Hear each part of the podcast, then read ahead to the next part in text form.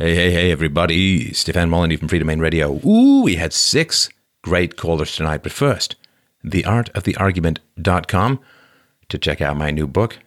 I think you'll really like it. You can also get it from audible.com. And please, to help out the show, you can go to freedomainradio.com/donate. Now, 6 callers.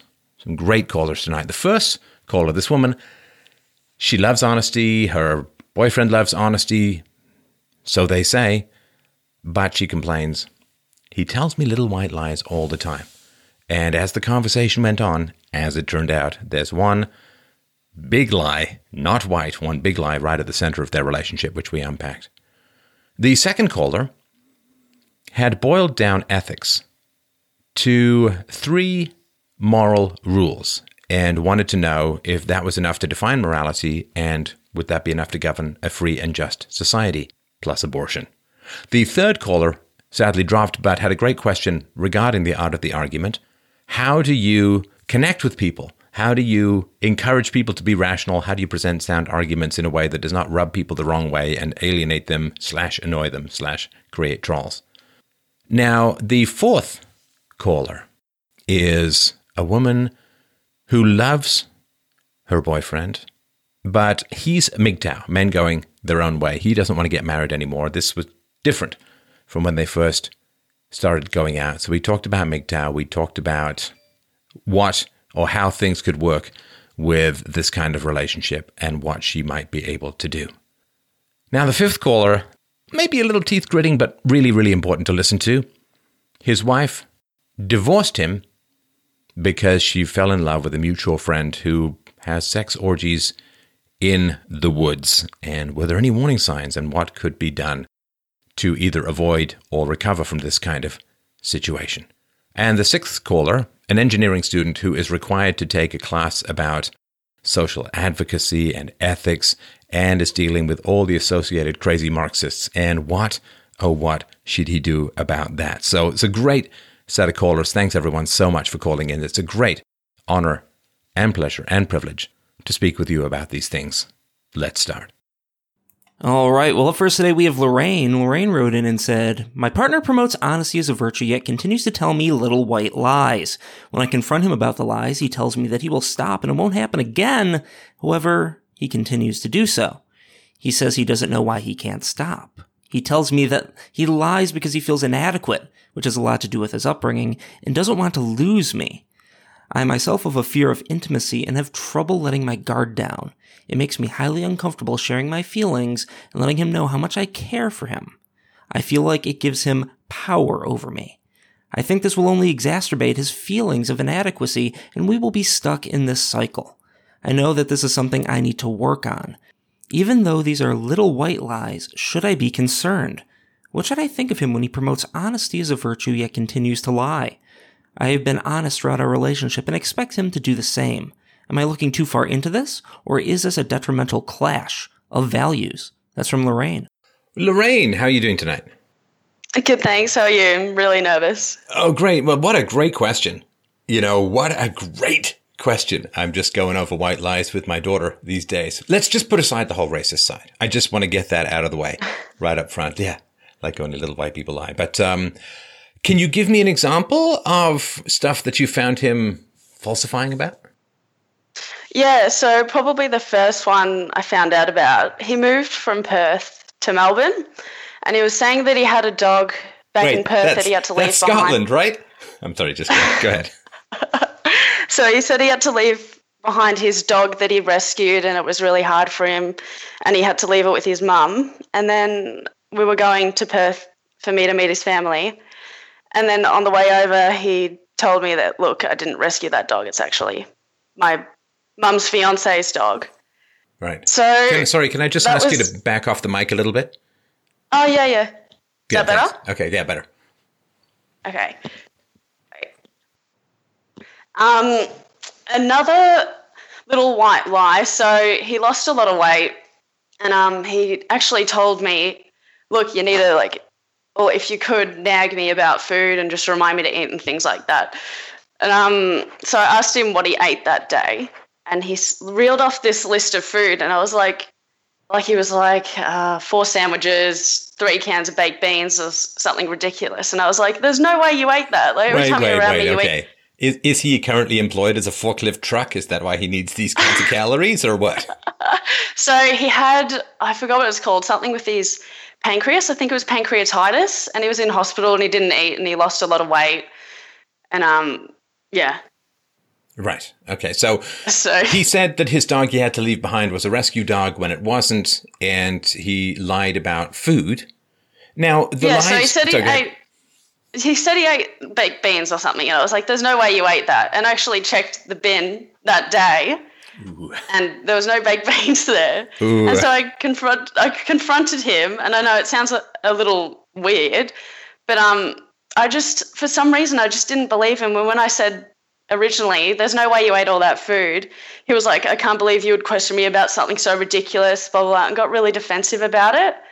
And then when I checked the bin, I was like, hey, there was no baked beans in the bin. And then he apologized, and I was like, well, why were you so defensive before? I don't understand why this even had to be an issue. Right. So I'm sure there's more, but we'll just look at those two. Now, I understand the rescue dog thing. It makes him look like a nice person. Yeah. You know, like I went in and rescued a dog and so on. So I can understand. Again, we're not talking about the ethics, just sort of I want to understand the practicalities behind this kind of lying. But sorry. Yeah. Can I tell you a similar one he told as well? Sure. He said back in Perth he had a job as a manager at a retail store, and then when we went over to Perth and I met his work friends, that I found out that he was never a manager. So there's another one, I guess, him trying to paint a good image of himself. Yeah. Yeah, I mean, it's easier to type something on a resume than do something in real life. I have a confession to make, people. I never worked panning for gold. No, I did. I'm just kidding. All right. Now, what about the food? Why lying about the food? What's the deal with that? So I think because he has told me that sometimes he feels the need to lie because he's scared of how I will react. And I know it sucks that he couldn't be on the show today. No, that's a lie. I'm sorry, I hate to put it that way, but that's putting it on you. Because when it comes to I was a manager when he wasn't, in fact, a manager, if you told him you worked at a retail store, it's not like you'd say, well, that's it. It's over. I'm leaving you. Right? And here's a plate to the face, right? You'd be like, oh, you worked in a retail store. So when he tells you that he worked as a manager when he didn't work as a manager, that's not because he's scared of how you'll react. He just wants to make himself look better than he feels, right? Yeah. Right. I guess with the baked beans one, though, maybe he was scared that I guess I'd nag him to eat more. So I don't understand that one. So he's trying to – well, he lost the weight. Is he trying to keep the weight off? No. So he wants to gain weight. He's really self-conscious about being thin.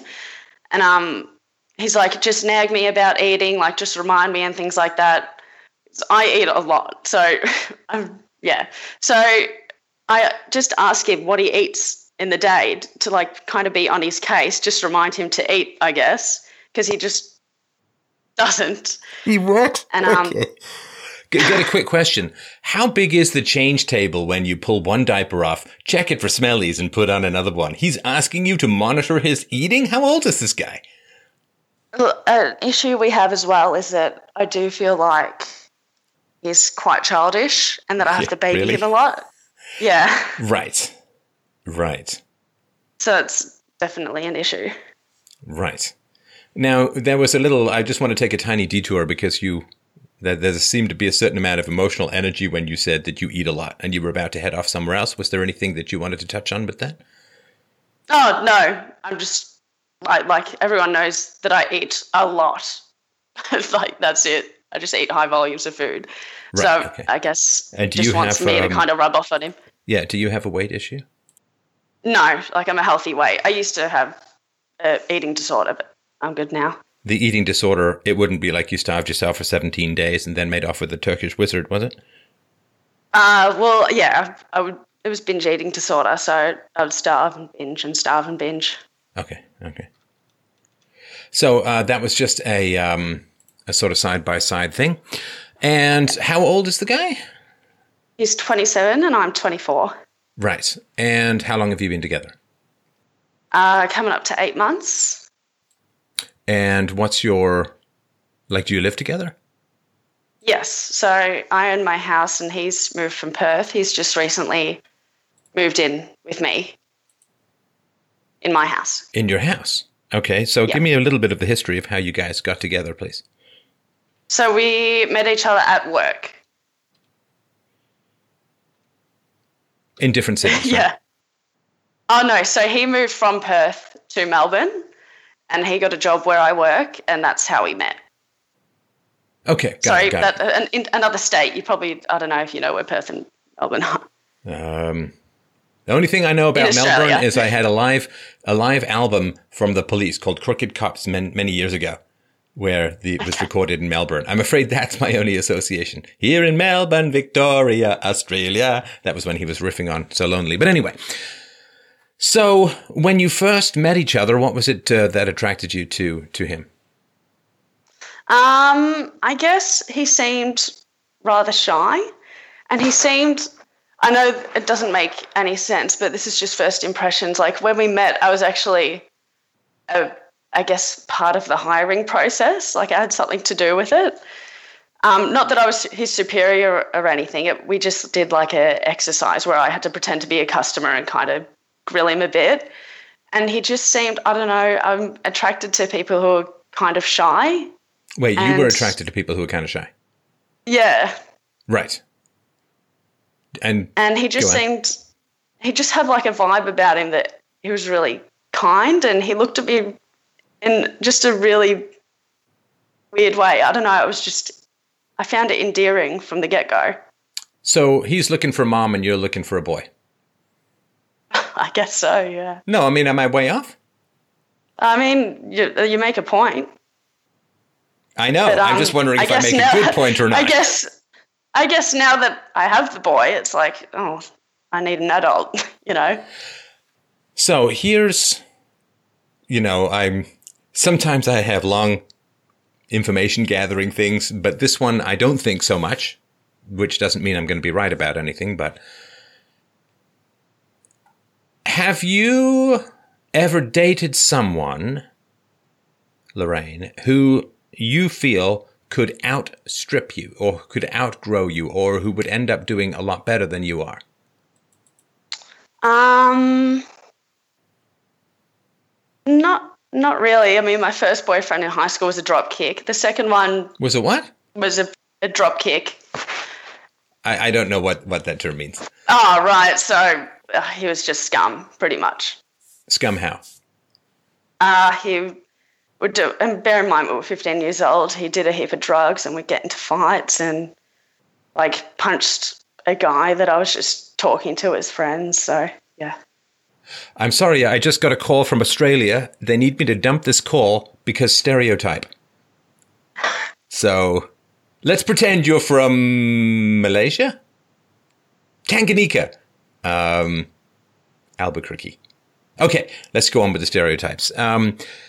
Did you also do drugs in your teens? No. So he did, but you didn't. My late teens, yes, but at this stage we were like 15 or 16, and I didn't. I love. I mean, you understand that you're normalizing, right? Well, remember, I was only 15, so naturally I was going to be with a druggy, violent guy.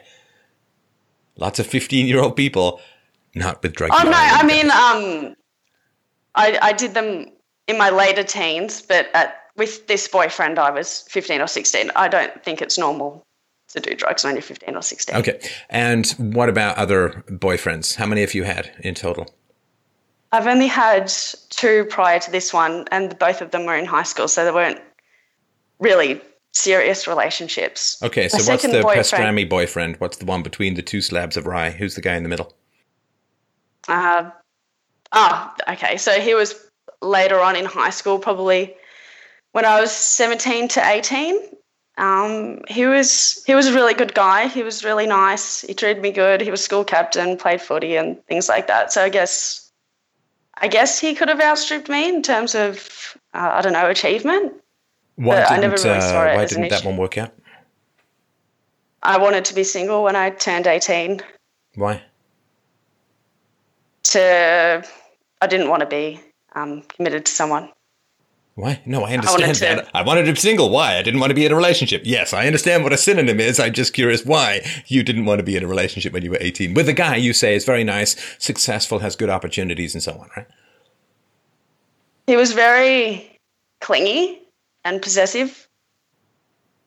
And I guess it put me off towards the end of it. And then when I turned 18, I was going out, I was getting attention and... You wanted to trade up. I guess so. No, listen, really, if I'm wrong about something, just you know, a hint as we go forward in this. If I'm wrong about something, you can just say, Steph, I don't think so, or I think you're wrong. That's not my experience or whatever. But the I guess so stuff is like I then get to navigate with blindfolds on. So just let me know. So how is he clingy and possessive? So he went to Bali on a family holiday for 2 weeks and he would just... I remember him in tears crying before he left because he didn't want to leave me for 2 weeks and it was a bit too much for me. And I'm not a very affectionate person either, and he would always just grab onto me pretty much, like cling onto me, and my friends would refer to him as Glad Wrap because he was always just by my side. And when I was with my friends, like, he'd text nonstop and always ask what I'm doing and things like that. And I guess I thought it was sweet at the beginning, but it just became a bit too much. And I was immature at the time, and I didn't really. Are you saying that that there seems to be some kind of pattern where you find a characteristic in a potential boyfriend cute at the beginning, but then it gets on your nerves? Yeah. Huh. All right. And this is also a child response, right? I'm going away for 2 weeks. I'm so, like, that's like an attachment disorder. That's like, mommy's leaving the room. When is the boob milk coming back? Right? I mean, That kind of response strikes me as a very young kind of response, right? Yeah. Okay. So we have 3 insecure boyfriends, right? Mm-hmm. Wait, are you with me? Are we in the conversation together? I agree. Don't go rubber bones on me, Lorraine. Do we have 3 insecure boyfriends? So why do you want an insecure boyfriend? Because you keep choosing them, right? So what's what would a confident, self-possessed, wise, mature, successful, on the right track kind of boyfriend? Why not someone like that? Why do you look for? That's why I asked you about when you first met the current guy. What were you looking for? And if you're looking for, you know, kind of shy, kind of sweet, you know, that is not a sign of strength. You know, sweet is like, the word sweet is like the vagina killer. I mean, it really is, man. It'll dry you up faster than a Kalahari sandstorm because sweet, oh, that's so sweet. Oh, you're so sweet. It's like, that is not what is sustainable as far as love goes, in my opinion, between men and women, and particularly from a woman to a man. Because, I mean, I'm not saying, although 50 Shades of Grey is about the most popular book in the history of the planet, it's like the modern loin Bible of the feminist brigade, but it is, women want deep down, right? Like you are maybe drawn a little bit to the sort of shy, stumbling little boy type, but you want someone who's masterful, right? I mean, because your eggs, right? I mean, we have penises and vaginas and lust and love and attraction and bonding and all of that to make babies, right? That's the whole deal. So what do your eggs want? Do your eggs want the shy, stumbling, tumbling over his words, tripping over his feet, kind of insecure, kind of calling him all the time, making up lies, little lies to make him feel good, and then blaming you? Well, I was afraid if we were. Do you want that? Is that going to be who's going to go out and bring down the saber-toothed tiger and bring your food home for your 12 children? It doesn't seem to me that way. So you have something that you prefer because it's not threatening to you or it's not challenging to you. But then it drives you kind of crazy, maybe, because you feel like you aimed too low. Mm. What do you think? I think you're pretty much spot on. I think, to me, it's a security thing, in that I know that maybe they can't, like you said earlier, they can't outgrow me. Yeah. And that... I don't know. Yeah, I guess it's a security thing. I know they won't leave me. Right. They're safe. Yeah. And then they're claustrophobic. Yep. You know, it's like, I've noticed this among people a lot when I was younger. Tell me if this fits you at all, Lorraine, but I've noticed that people, when they meet someone, they scan for dysfunction. They scan for dysfunction, because if they scan for dysfunction and they find someone less functional than themselves, then their own lack of function never shows up. There's stuff that you need to do to grow in your life, but if you're around people who are less mature than you, you can feel like the mature one without actually having to grow, right? I'm not that tall, but if I hang around with Tom Cruise, I'm going to look tall, right? I'm not that mature. I've got a lot of growing to do, but if I hang around with even more immature people, then I'm going to feel mature and look mature. It's a form of the unearned. It's a desire for the unearned. I'm not going to make a lot of money. I'm just going to hang around with poorer people so that I'm the rich one. And this desire for the unearned, this desire for a feeling of growth relative to somebody who's less functional than you is unsustainable, because it'll give you short-term relief like any drug. Oh, wow, I feel like I've grown. I'm in a relationship. I'm distracted. But reality, what is it, that old phrase? 3 things cannot remain hidden for long: the sun, the moon, and the truth. So what are you scanning for when you meet a guy, and why? What are you looking for? I mean, they've got to be, I hope, there are around, somewhere around you, Lorraine, competent, decent, effective men. Men of vigor and enthusiasm and ambition and capacity and intelligence and integrity. I'm not saying they're a dime a dozen, but this can't be the very best that's around.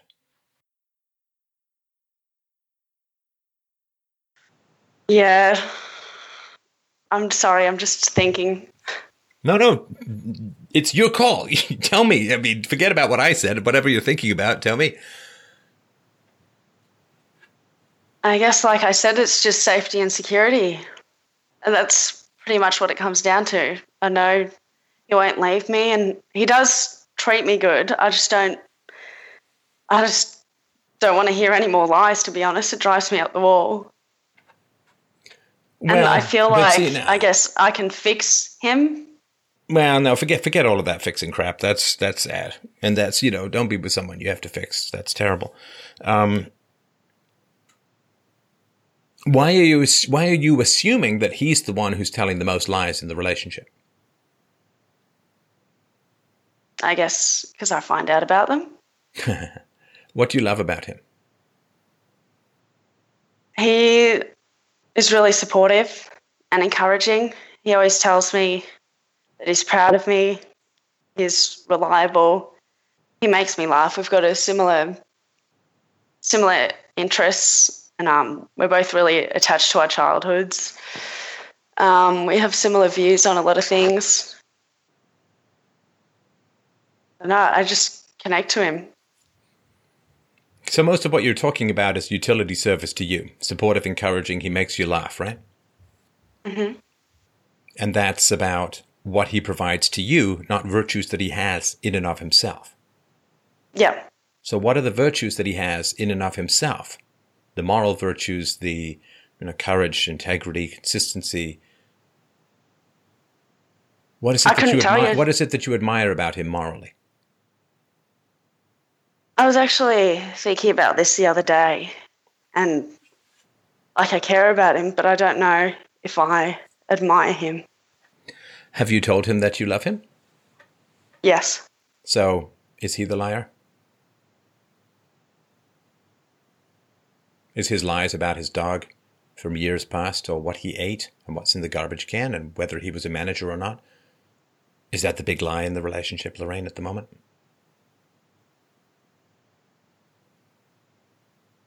Well, I don't know. I mean, I think I love him. Wait a minute. Are you trying to sell me on the idea that you could love someone without admiring him?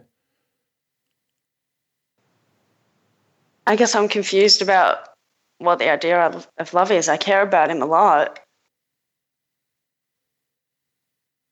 I'm willing to hear the case. It's not what I believe, but I'm certainly not the final answer on any of these things. But do you think that you can love someone that you don't respect and admire.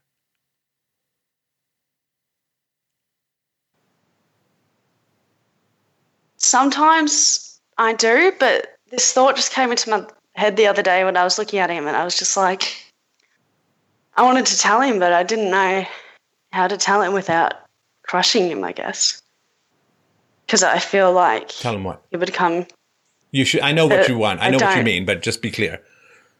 That I don't admire him. Right. Do you think that avoiding honesty with your lover because it will crush him, do you think that's going to A, add, or B, subtract to your admiration of him? B. B, right? And how would he change? How would his behavior change in order for you to admire him? I guess to be more assertive and courageous. Like, he's told me that he won't address some of the things that I do wrong because he's scared, again, of my reaction. And when he says that, I don't know. You must be a horrible person to date. Well, I'm just kidding. Just you get this ogre, you know, like I have a jar in the fridge with the balls and brains of my last two boyfriends. Do you feel like contradicting me now, punk? Do you? I mean, I know you're not, but. And of course, this kind of cowardice is very manipulative, right? It's saying, I'm scared of you. Don't hurt me. You're dangerous. Don't hurt me. And then you're looking at him thinking, well, if I tell him the truth about not admiring him, he's going to be crushed. That's because he does this self-flagellation as a means of controlling you. It's manipulative, right? Yeah. And when I am a bit snappy with him and he calls me out on it, I actually respect that quite a lot, and it makes me more attracted to him, I guess. I know. Because he can speak up. I know. We don't want to be the soft, squishy harbor that a frightened person nestles into to save himself from the dangers and chafing of the world, right? We want someone to be with us without being scared of us. Because if they're scared of us and they're with us, that makes no sense. And if they're not really scared of us, but they're pretending that they are, then they're very manipulative, which also makes no sense. In terms of, like, things that are sustainable, I think. So, by withholding this information from him. A lot of the time when I bring things up that are bothering me, he'll say, I don't feel like I'm good enough for you, and I don't feel like anything's good enough. And then I guess it puts me off. I'm exhausted already. It's exhausting, right? Yeah. Because you don't end up getting hurt, right? Yeah. When people pull this grenade, I mean, good Lord, I don't even have a vagina, but it's drying up because it's silencing someone else. When they pull this grenade of nothing's ever good enough, you're gonna leave me, you don't love me, it's just like just talking about an issue here, brother. You don't need to pull this whole grenade of self-destruction just to shut me up about something that's not even that big a deal, right? Yes. Every time I bring up an issue, he automatically goes to, so do you want to be with me? Is this the end? And it is so tiring. It frustrates me more than anything. And it's controlling. Every single time I bring up. Because basically it's saying, Lorraine, shut the hell up. Mm. I don't want to hear what you have to say. I'm going to choose my own insecurities over listening to you. Because if I listened to you and you said, I don't like this. And he said, okay, that's a good point. I can see where you're coming from. Let me see what I can do about this. But, since we're here, and not as repercussion, whatever, but, here's the things. Then you negotiate from an honest, both people are there kind of situation, right? But this, you're not trying to shoot at the guy. I mean, you're just bringing up some discontents, but then he collapses inwardly, right? And you can't get into it. You can't actually get into a tent that just folded over it in itself. You just got to kind of poke it with your toe or walk away. Well, yeah, and that's the thing. Every time I bring something up, it automatically comes to that conclusion, and he never gives me like, okay, so this is what I'm going to do to work on it or fix it. He just gives me the, I'm not sure if you want to be with me. I don't feel like I'm good enough. And when did this first happen in your relationship? I'm trying to pinpoint when... I guess maybe 4 months in, we started to have these recurring discussions where I'd bring something up. And had you already moved in together at this point? Yes. How long after you met did you move in together? A few months. But less than 4? Probably about 4, yeah. It was probably at that mark. And why did you move in together? So my roomie just moved out. Nope. And he doesn't know. Nope. It doesn't mean that the boy toy moves in. Why did you move in together? Yeah, I didn't want to live on my own. I like to have someone there, and I'm a little bit scared on my own. And why are you scared on your own? I don't know, like just if I hear a bump in the night, you know, I can't really do much to stop an intruder if they come in. No, whereas this guy can punch himself in the face and cry that it's all over, and you'll be totally fucking safe. Yeah. Yeah, it seems ridiculous now. You're going to rob me? You're going to break up with me? It's all over. Ah! Yeah, I don't know. I just don't like coming home to an empty house. Like, I was on my own for a couple of weeks, and I was like, this sucks. I want to come home and have someone here and someone to talk to. Well, kind of anyone, it seems like, right? Were there any indications of a lack of personal assertiveness other than the shyness before you moved in together? Yes. Yeah. But then I thought maybe he is assertive. There was this guy at work who was kind of chatting me up and crossing the line a bit. So I told my partner what was going on. He was like, no, that's not acceptable. I'm going to talk to him. And I don't know. I just thought, oh, maybe he's assertive after all. But and did he? Yeah. No, he didn't. I told him not to because I don't want any trouble at work. Oh, no. Lorraine, you didn't just tell me this story and not know what it means. Oh, what? Oh, man. Oh, you're going to kick yourself when I tell you. Are you ready? Are you feeling flexible? Okay. Lorraine, someone came on to you at work. I'm going to talk to that person because that is unacceptable. Please don't. Oh, okay. You think that's a sign of assertiveness?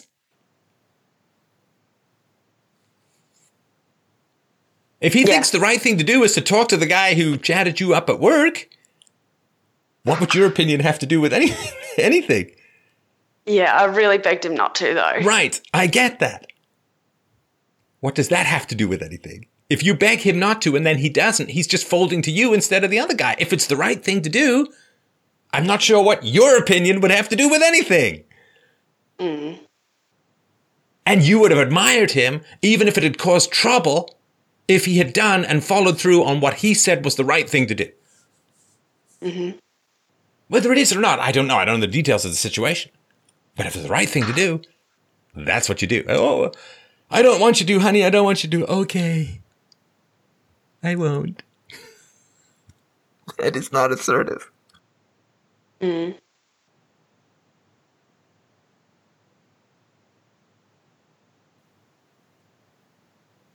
When did you first doubt or think that you might not be with the superhero of assertiveness?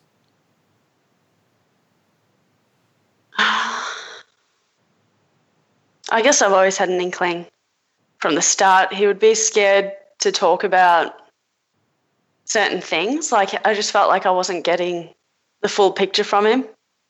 You could tell he was very careful about what he would say and what he would share.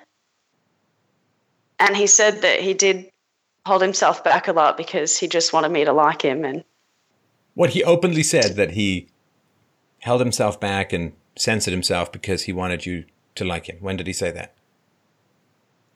Probably a month or two in, because I said at the start. Oh, my God.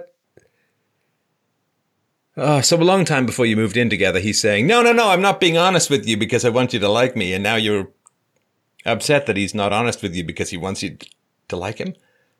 I just thought if it was comfortable, he'd come out of his shell and it would get better. Oh, Lorraine, please listen to people. Everyone out there, please listen to people. They're not kidding when they tell you who they are. They're not kidding when they tell you who they are. You think out there on the planet, think of one person in your life that said one thing but turned out to be someone completely different, or who you were able to dial up the opposite characteristics or personality traits when you felt like it. Doesn't happen. Everyone tells you who they are, and they're not kidding. He's shy. He tells you he lies in order to be liked. And now the things that you have brought up to me, the dog, the manager thing, the losing weight, he's lying to be liked. And he said at the beginning, I lie so people will like me. Now, you didn't listen. I don't know that that's his fault.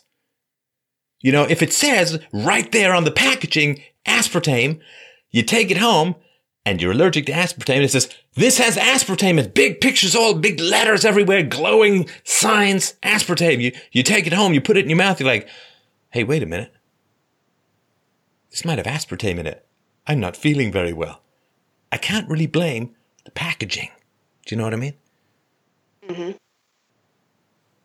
Because you had him move in after he told you he lies to people to get them to like him. That's not called negative reinforcement, right? Mm-hmm. Oh, you lie to get people to like you. Hey, want to move in and have sex with me? Right? That's the ultimate reinforcement. Yeah. And you had no problem with it. You didn't say, well, no, I can't live with that. That can't be, you know, no. That is something I can't abide, I won't respect. Because you don't. I mean, you don't respect someone who lies to be liked, right? Mm-hmm. And did you say anything? Did you say that's a deal breaker? Yeah. I said if it happens one more time, that's going to be it, but it keeps happening and I just Wait. No, I'm talking about in the first month or two when he told you this explicitly. Did you say that's a deal breaker for me? I honestly don't remember. Well, one or two possibilities, Lorraine. And I'm not trying to be mean. I really want to help you not get into the situation again or maybe fix the one you already have. Number one, either you told him it was a deal breaker and didn't enforce it. Or I think, you didn't tell him it was a deal breaker. Either way, you're the liar. Mm-hmm. Because you have a standard. He's saying, this is who I am. I lie to get people to like me. Either you say that's not acceptable, but you have him move in and have sex with you anyway, in which case you're lying because you're saying it's not acceptable, but it kind of is. Not only is it acceptable, you'll reward it with sex. Or you didn't even say that it wasn't acceptable, in which case implicitly there is an acceptance of that behavior. And now you're changing the rules. Like now you're changing the deal. He says, I lie to get people to like me. You say, great, move in and let's have sex together. And now you're like, you know, I don't like that you lie to people to get them to like you. And he's like, but I already said that. I said that 7 months ago. You didn't express any objection then. What the hell's the problem? You knew this about me. Why is the deal changing now? And you think he's not assertive? Are you kidding me? Are you assertive in your needs and wants and preferences and values? I thought I was because, I mean, I say one thing, but you're right. I just accept it and I don't. Like, there's no point saying it if I'm just going to tolerate it keep happening. You know? No, it's worse than that. I'm sorry, but he told you within a couple of weeks of meeting you that he lies to get people to like him. Right?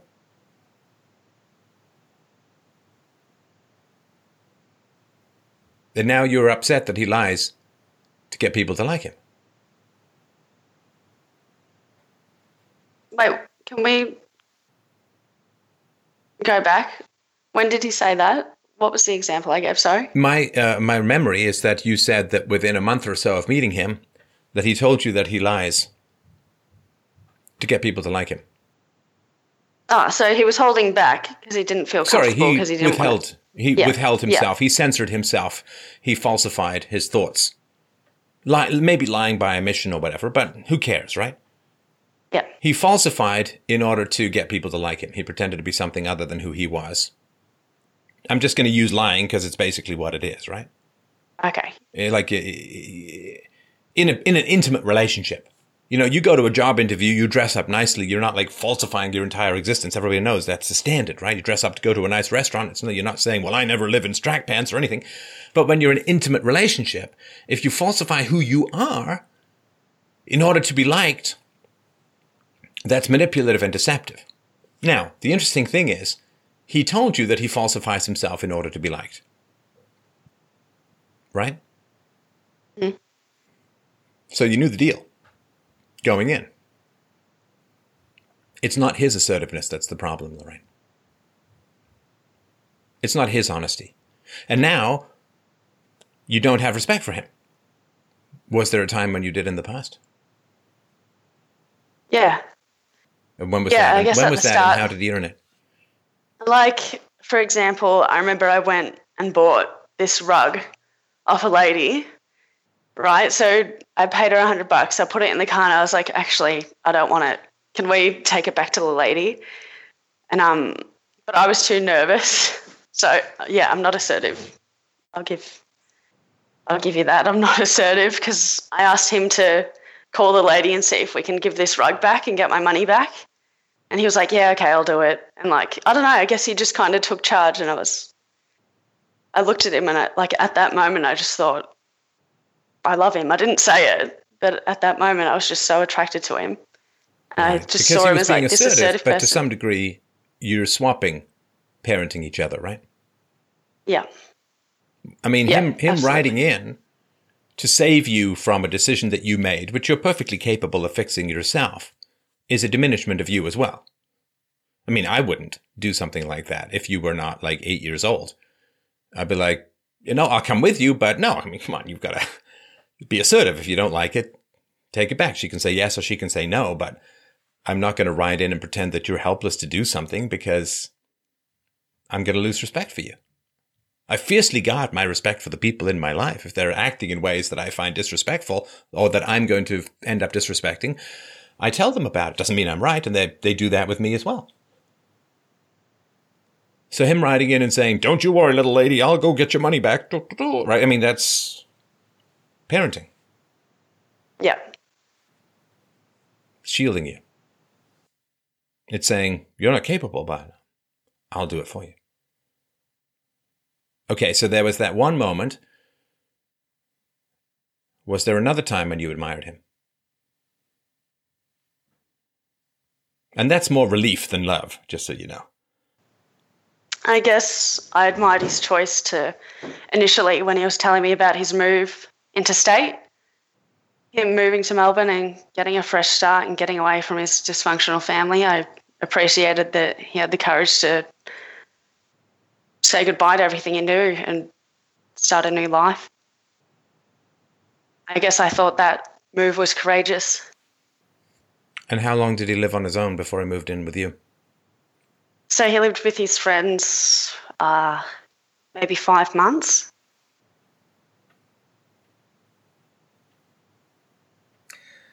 Can I tell you why it's important not to live together? Sure. You know that living together is a predictor of the relationship failing. It's not 100%, but it certainly raises the risk. Because when you live together, you lower your standards. Because it's not permanent. The reason why you wait to live together till you're married is that if it's forever, you're going to raise your standards. You look at that person and you don't say, in this sort of fuzzy, gooey way, can I live with them for the next couple of weeks, maybe the next couple of months or whatever. You look at that person and you say, is this who I want for the next 60 years? Now, 60 years, that's quite a long time. I mean, that's longer than some cell phone contracts, it feels like, right? So 60 years is a long time. And so if you have to live with something for 60 years, like if you have to buy a house and you can move anytime you want, or you're just renting a place and you don't really care that much about it. But if you have a rule or a law or something which says the next house you buy, you have to live in until you're dead, then you're going to be very, very careful about where you live and what you buy, right? If this is the job you have to keep for the rest of your natural-born life, you're going to raise your standards as opposed to it's just a throwaway summer job or something, right? Yeah. I mean, what was the plan? Do you guys thinking of getting married, having kids? What's the plan? I'd like to get married and have kids in the next few years. Well, then what are you doing? But what are you doing with this? What are you doing? How old are you again? 24. 24. So what are you doing? What's the plan here? How old do you want to be when you have your first child? Maybe 27. So you got 3 years. I'm going to assume you want to be married, right? Yeah. Is it going to be this guy? I'm not sure. You know. Come on.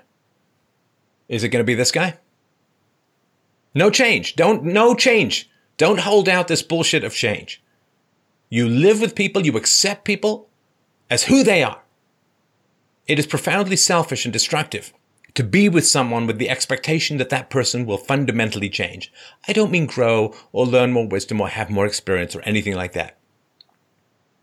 You know, if you're two people in college, you're both studying physics, of course you're going to grow more in knowledge and values and expertise and all that. It's going to be growth. But you don't hang out with someone in physics, you're both in physics, saying, man, I can't wait till they get really interested in women's studies, right? Yeah. So he's not going to change. He's not going to change.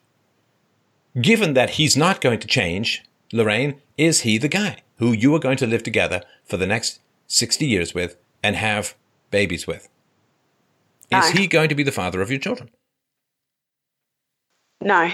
So what are you doing? You don't have all the time in the world. None of us do. Nobody does. What are you doing playing house if you want to actually have a family? Because this is messy, right? I mean, let's say, if you can work things out with this guy, great. If you can't, it's messy. Because you know what happens?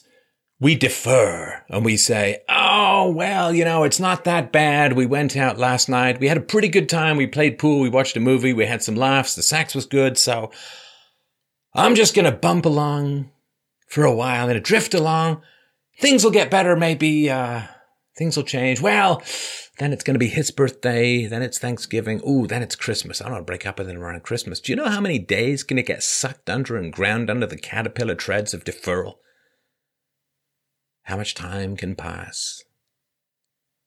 How many potential moments can be consumed? And what that means, of course, is that you get more and more embedded.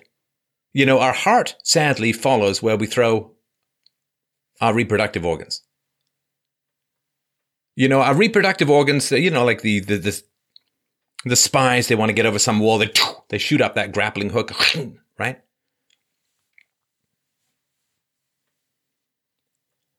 Well, we shoot our vaginas, we shoot our penises, and that's where our heart follows, and that's where we get pulled up. Except you're tied to it and it pulls up with the motor. You can't do anything about it. So what are you doing? What's the plan here? You're almost a quarter century old. If this isn't going to be the guy, what are you doing? Because if this isn't the guy, then you need to start getting ready for the next guy. And what that means is you need to end this. You need to get therapy. You need to figure out what you want, because if you just broke up with this guy 2 months ago and you meet the guy and he says, when was your last relationship? And you say, 2 months ago. Do you know what he's going to say? Bye-bye. You're not ready. You're not healed. You're not over it. You haven't learned the lessons yet. And he's going to say, when did this guy move in? And you're going to say, 12 to 14 to 16 weeks after we met. And the guy, do you think he's going to view that as a wise decision or an unwise decision? Unwise. So what's he going to think of your judgment?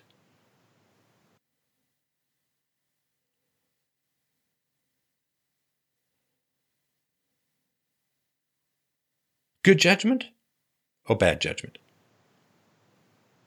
Bad.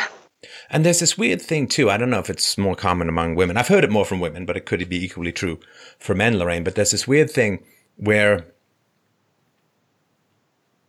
women will complain about the ex-boyfriend. Oh, you know, he told me this about a rescue dog, and he told me this. And somehow they think that they're putting him down. You know, that's not how it works, right? What happens if the guy who could be a good father to your children, what happens to a guy who hears this kind of talk about the ex? What does he think? No accountability. Well, why would you be with someone like that? Why would you invite someone like that to move in with you? Why would you have sex with someone like that? Ew! I don't want sack of spineless's sloppy seconds. This is the guy who was here before me? This is the guy whose smell is on your neck? No thanks. Like I told this story before, I once when I was set up on this date, and this woman was like, oh yeah, my ex-boyfriend ran up $17,000 on, I shouldn't laugh, so really right, on my credit card. And I was like, well, all I can do is I can offer to pay you for your coffee, and I'm out of here. And she was complaining about the guy. He was a bad guy. I got it. The hell were you doing with him? Do you have no capacity to differentiate good guys from bad guys? Do you have no commitment to your own values of what you want to look up to and respect? You think that the problem in this relationship, Lorraine, is that he lied about the origin of the dog he had to leave behind? Do you really think that's the level at which problems are occurring?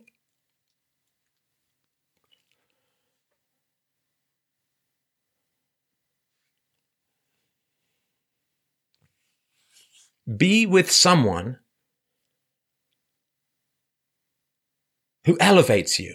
Be with someone who inspires you. Be with someone that makes you a little nervous about whether you match up, about whether you keep up, about whether you measure up. You're looking for symbols of safety. You're looking for guys who won't challenge you.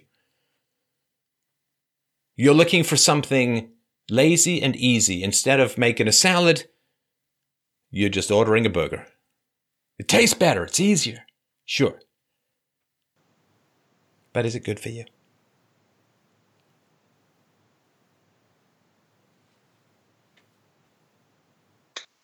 Definitely not. You're going to have kids one day, I hope. I think you should. I think you're going to have kids one day. And your kids are going to judge you by the father they have. I'm telling you that straight up right now. Your kids, Lorraine, and everyone out there, my friends, your kids are going to judge you by the father they have. If they have a father they can admire, if they have a father they look up to, if they have a father they hope to emulate, if they have a father who has authority because he's a good and powerful and robust and courageous and strong man, they're going to say, "Mwah, Mama, I kiss the hem of your garment. Thank you so much for choosing such a great dad for me." And they will understand why you love him because they love him. Let's say you have children with this guy. What are the kids going to say about him when they're teenagers?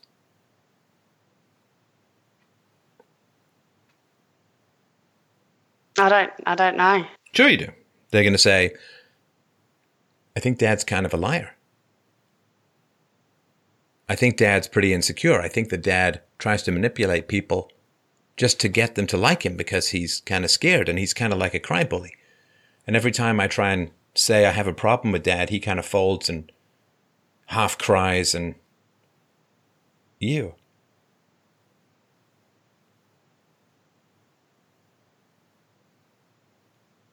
And they're going to look at the dad negatively, but Lorraine, they're going to look at you. At least if I have anything to do with it. Not you personally, but they're going to look at you and say, well, you chose him. Yeah. Men propose, women dispose. Men say, can I have sex? Can I move in? Can we get married? And women say, yes or no. You are the gatekeeper. And as the gatekeeper, you have responsibility. The fundamental responsibility for the formation of the family lies with the woman.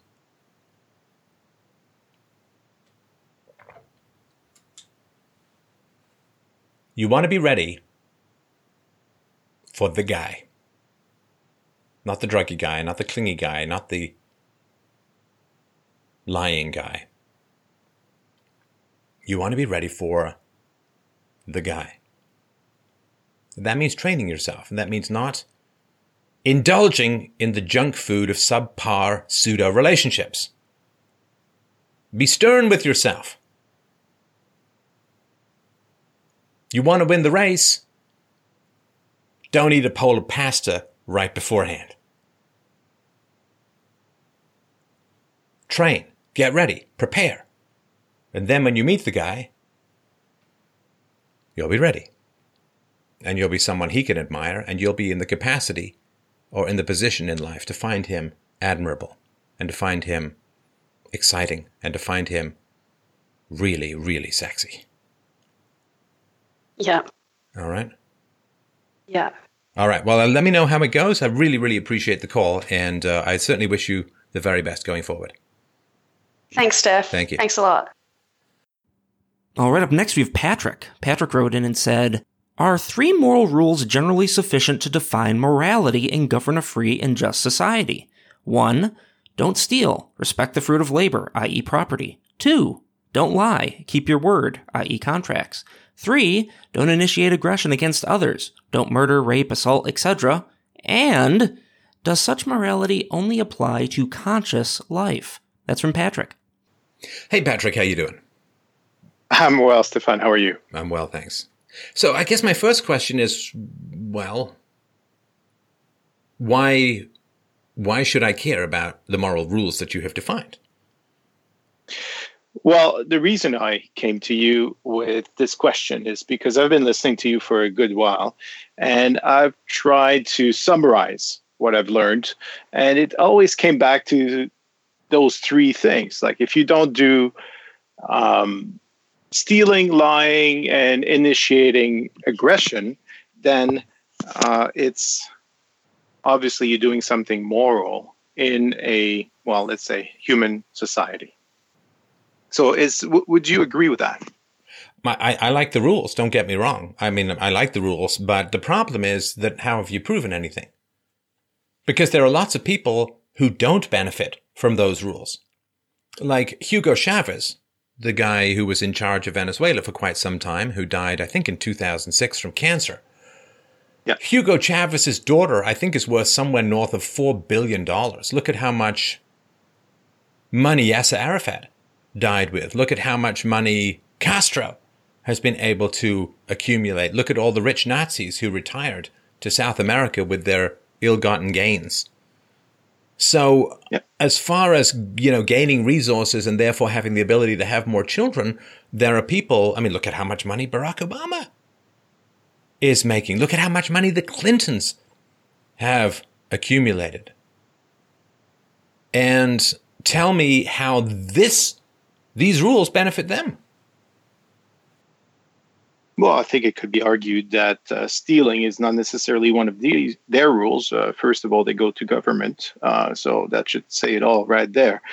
Well, no, because if the allegations about $145 million going to the Clinton Foundation as a result of the sign-off on the 20% to the Russian government corporation for America's uranium, if that deal is true, then that is corruption, that is taking bribes, that is stealing, that is the whole deal.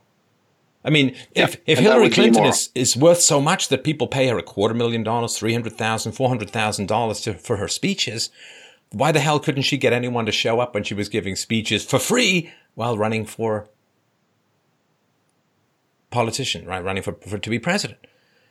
I mean, there is, if you too can charge $50,000 to do a private concert, or probably more than that, then if they give a free concert in Central Park, do you think people are going to show up? Of course they are. But Simon and Garfunkel gave a free concert in Central Park, and it was completely and utterly and ridiculously crowded.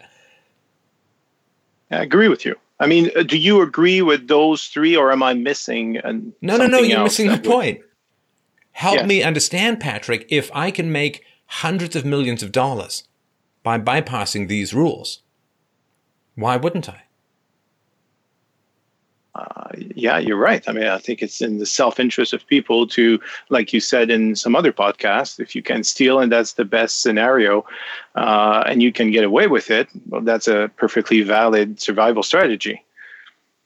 Right, because a free and just society is going to benefit some people and it's going to severely disadvantage other people. Right? The liars and the cheats who currently are hiding out in the state, right? We're through the giant orange sonar of Donald Trump, we are getting a pretty good map of the deep state. And we're getting a pretty good map of the corruptions involved in the deep state. And so these people have all, for decades, been pillaging and raping the body politic, sometimes figuratively, sometimes it seems like literally. And they want to do it, and they want to keep doing it, and they desperately don't want to be caught.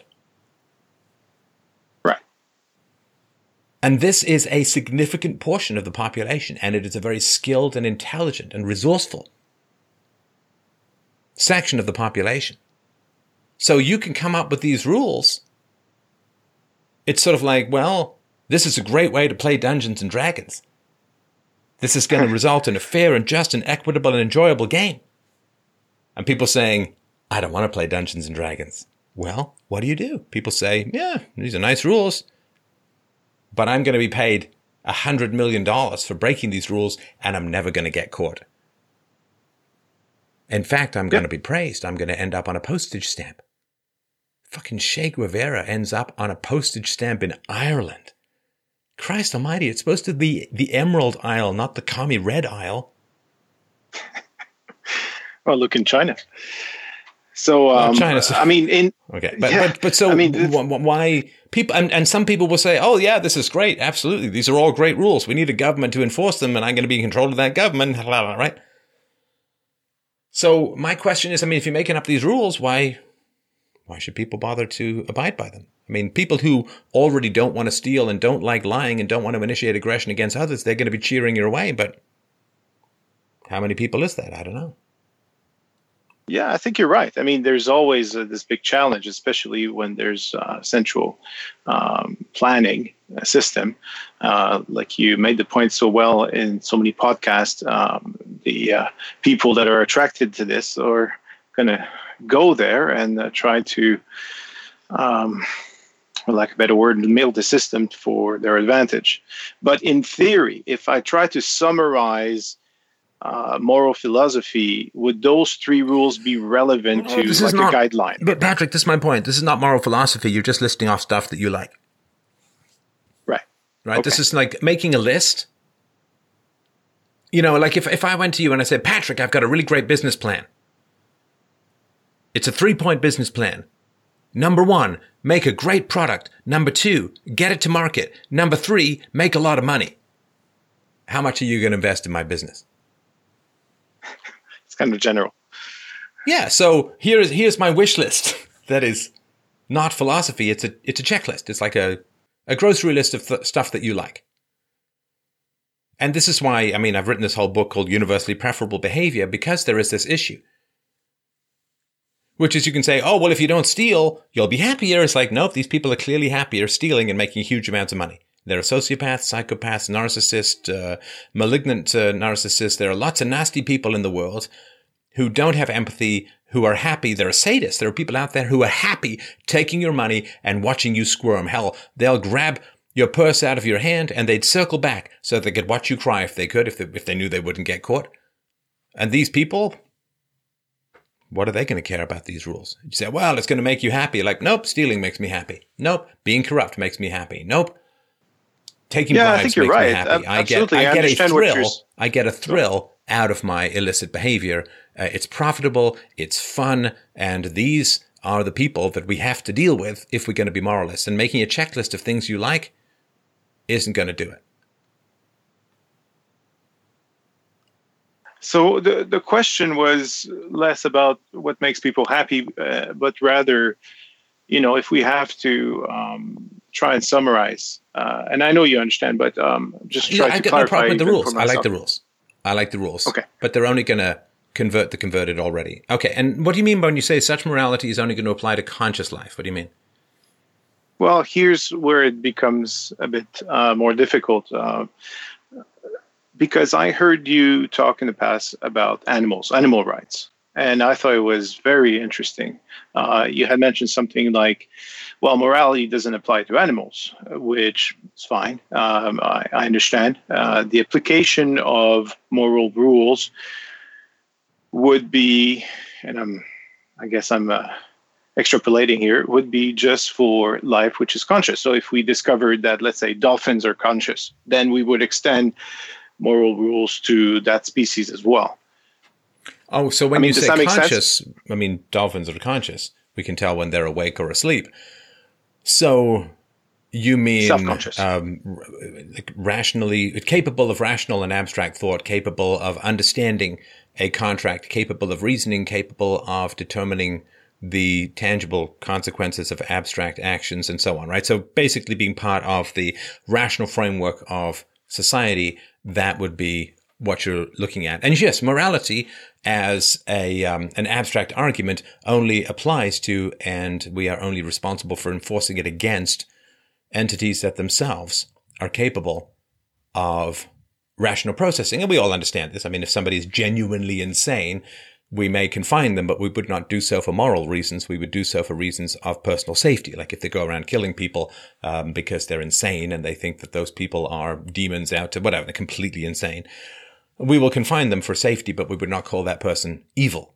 And same thing if somebody is mentally handicapped to the point where their IQ is like, I don't know, 40 or 50 or whatever, and they engage in an act of violence, we would not consider that Bernie Madoff levels of self-responsibility. So morality only applies to rational actors, people capable of rational action. And that doesn't mean that we have no moral obligations towards animals. I mean, we should not be cruel towards animals. We should not torture them and so on. And there's arguments I've gone into for about that. But yes, in order for, you know, if you get a dolphin to splash on a contract, you don't get to enforce that contract against the dolphin, right? Because the dolphin doesn't understand the contract, has no way of understanding the concepts involved. We have no methodology for communicating concepts to dolphins or receiving them back, which doesn't mean dolphins don't have any intelligence. They certainly do. You should see them go in a whirlpool pattern to hunt some fish. It's very conscious, very planned. But they don't have abstract consciousness, at least that we can identify and communicate with. So they would not be responsible for an abstract, universal, rational framework such as morality, if they don't have the capacity to process that in any meaningful way with us.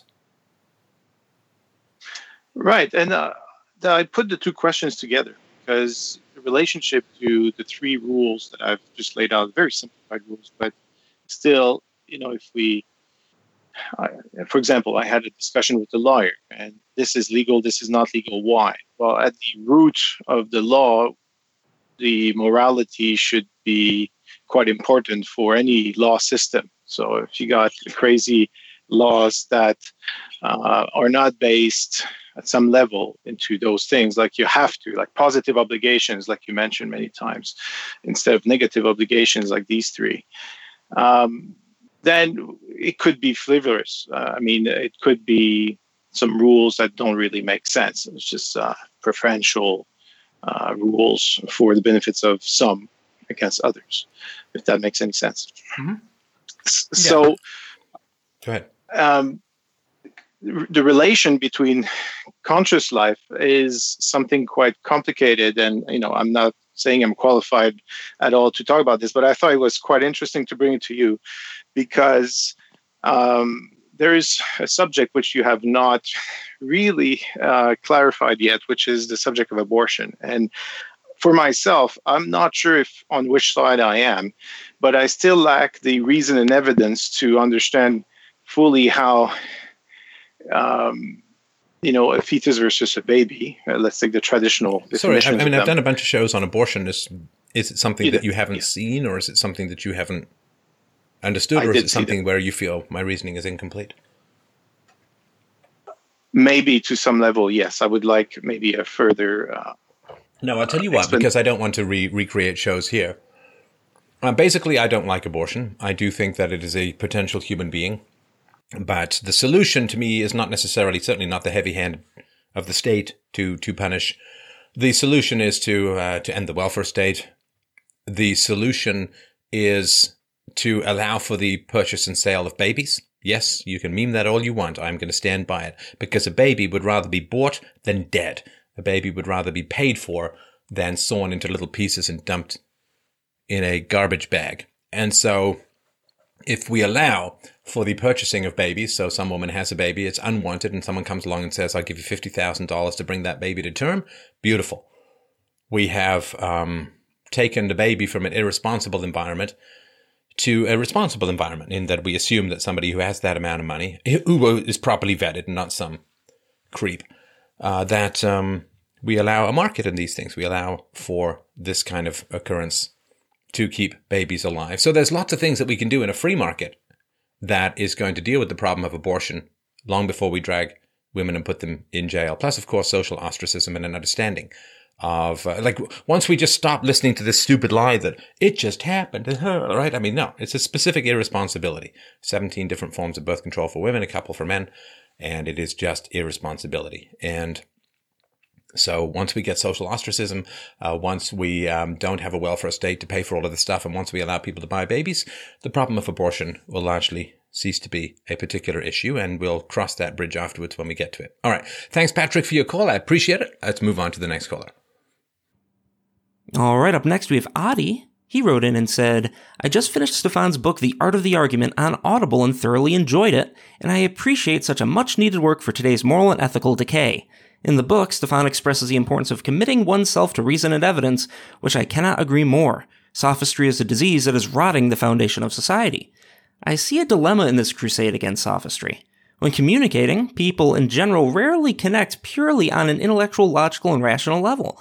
In all my education, training, and book reading in the 11 years of my adult life, I've learned that to truly connect with people, you do need to appeal not only to their logic, but also to their emotions, and when necessary, to their ethics/values. If we ignore this advice, we run the risk of alienating our audience, an error Jimmy Carter made when running against Ronald Reagan.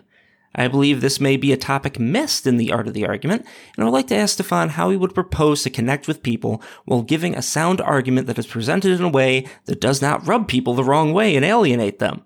How could we modulate our logic arguments on an emotional/ethics/values carrier signal using signal communication terms so we may connect with people on the deepest levels and be more effective in expressing the argument? That's from Adi. Hey, Adi, how's it going? Are you there, Adi? Is it gone? Hello? Can you hear me? All right. Well, I'll just answer it, and we can move on. So do you need to connect with people's emotions? Yes, you do. But you have to be careful not to end up in the realm of sophistry in attempting to appeal to people's emotions. You want to unite reason with evidence. Sure, be passionate, be compelling, be invested, be emotional. But don't put the emotion first. The emotion cannot be that which leads the interaction. Emotions are not tools of cognition. They're good instinctual sniffers, in a sense. They're evidence, potential evidence without conclusive proof. So I am concerned a little bit, though, about people who say, how can I speak about truth and virtue, reason and evidence in a way that's not going to offend or upset people? Nope. Not going to happen. It's like, how can I play football in a way that I never get a bumpy or an owie? Nope. The game is that you're going to rub people the wrong way. The game is that to be effective in leading people towards virtue, you are inevitably going to end up stomping on the feet and interfering with the values and the profits of bad people. I just did a show with Tom Woods. I think it's going to come out Friday. This is, October 25th. So come out October 27th, 2017, where I go into this in more detail. So just touch on it here. But I'm concerned that you're trying to find some magic key that's going to allow you to spread reason and evidence without annoying people, and you are. Because there are bad people in the world, and when you're a good person spreading virtue, it interferes with the interests of bad people, and they're going to get mad, and there's no amount of touching on their emotions that's going to help or fix or solve that. And, if you're introducing the car, the people who make the horse and buggy are not going to be very happy about that. And say, well, how do I invent a car without annoying the horse and buggy people? Well, you can't. and they're going to have to be left in the dust. And the people who don't get on board with reason and evidence are going to have to be left in the dust after a certain amount of patient encouragement. So just, you know, I'm concerned that you're trying to set up some kind of framework here where it's going to be relatively caste-free to speak about philosophy to the world. And I don't think that is a wise idea, because then what happens is, here's what happens. If you say, if you have the belief or the illusion that there's some magic combination of reason and evidence and emotion and passion and charisma, and if you believe there's some magic source, some spoonful of sugar that makes the medicine go down to everyone, then every time you fail or get blowback, you're going to focus on yourself and what you did wrong. Well, I should have done that. Maybe I should have been more passionate, or maybe I didn't listen to this. No. Stop trying to manage both sides of the conversation. Forget how you're landing for everyone. Speak passionately, speak honestly, speak with concern and care and reason and evidence, and where it lands, it lands. How can I have a song that's going to appeal to everyone? Well, I guess that's maybe a little bit more common, but certainly not around the world.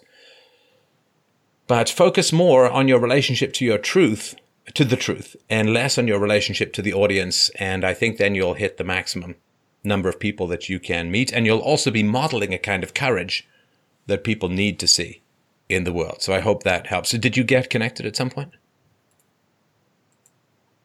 No. All right, so let's move on to the next caller, but thanks for the question. All right, up next we have Amanda. Amanda wrote in and said, at age 18, I started dating a 26-year-old man, and we've been together for the last 6 years.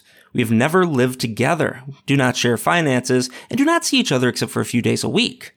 I love this man and want the 6 years we spent together to have been worth it, but he's told me that he has no interest in ever being married and has changed his position from wanting 10 children to never having kids.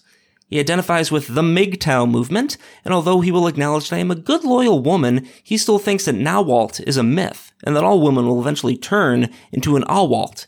He is the kind of person who introduced me to Ayn Rand, Free Domain Radio, and Objectivism, so it breaks my heart to see that he sees no value in family or partnership. We separated for about a month and are now in a last-ditch trial phase for a temporary amount of time. He told me that his endgame is me and all he wants is me. I'm afraid that he means by that is he wants a perpetual girlfriend, not a wife or partner. We are going to counseling and he is significantly slowed down on drinking, but even with these things, he can't seem to let go of the MGTOW perspective. Living in a society where women use and abuse men through our current legal system has created the MGTOW movement. My life goal is marriage and children, but my partner sees these things as surrendering his freedom and property rights. How do I as a woman prove to my partner that Nawalt and I never would screw him over or use the broken legal system against him? Women have far more power than they should, but that doesn't mean my values will ever let me screw over a man. How do I prove my values and show that I am wife material? That's from Amanda. Oh, hey, Amanda. How you doing tonight? I'm good. I'm nervous. Thanks for the opportunity of being here. Sure. Okay, just to unpack things for a little bit. So MGTOW is an acronym for Men Going Their Own Way. And very briefly, it is a movement of men who believe, and I think not unjustly so, that it is far too dangerous to involve the state in your relationships with women, and that means no cohabitation, at least certainly to the point where it might lead to common law, and no marriage, because that gives the woman the power of the state and her whims, which can combine to destroy a man's savings, to destroy a man's relationship with his children, to destroy a man's life. And because women hold this grenade called state power in the family court system, it is too dangerous and self-destructive potentially to get married or to cohabitate. And some date, some don't, and so on. There's the MGTOW monks, and then there's others who date. And there is, of course, Nawalt, N-A-W-A-L-T.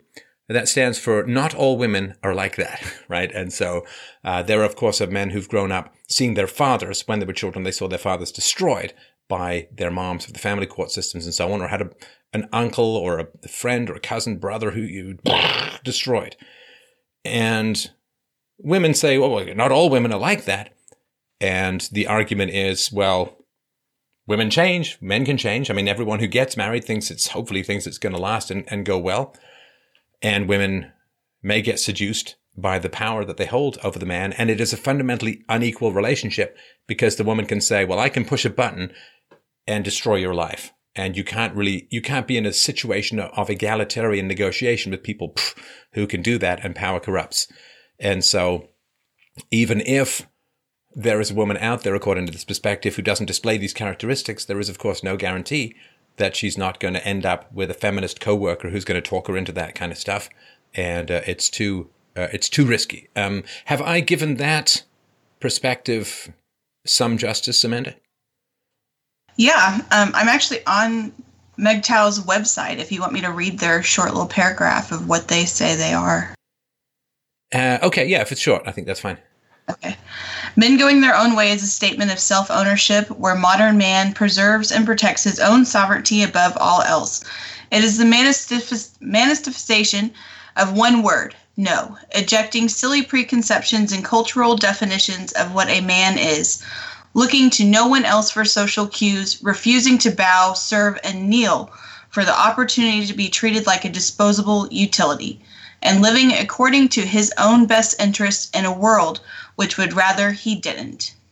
Now, just remember, though, of course, I mean, that's pleasant sounding, but not particularly substantial, and there is no leader. I mean, this is a spontaneous movement of men also who seem to be disappointed by the basic fact that they say women don't love men in the way that men love women. And women need a man for his resources. And therefore, there's always this possibility of trading up, of getting a better man and so on. And I don't know. I mean, of course, women love men for their resources. There is virtue involved if that happens and so on. But of course, women, quote, love men for their resources because male and female and biological and attachment is all based upon having children, and children need resources. So men love women to some degree for sexual access, and women love men to some degree for access to resources.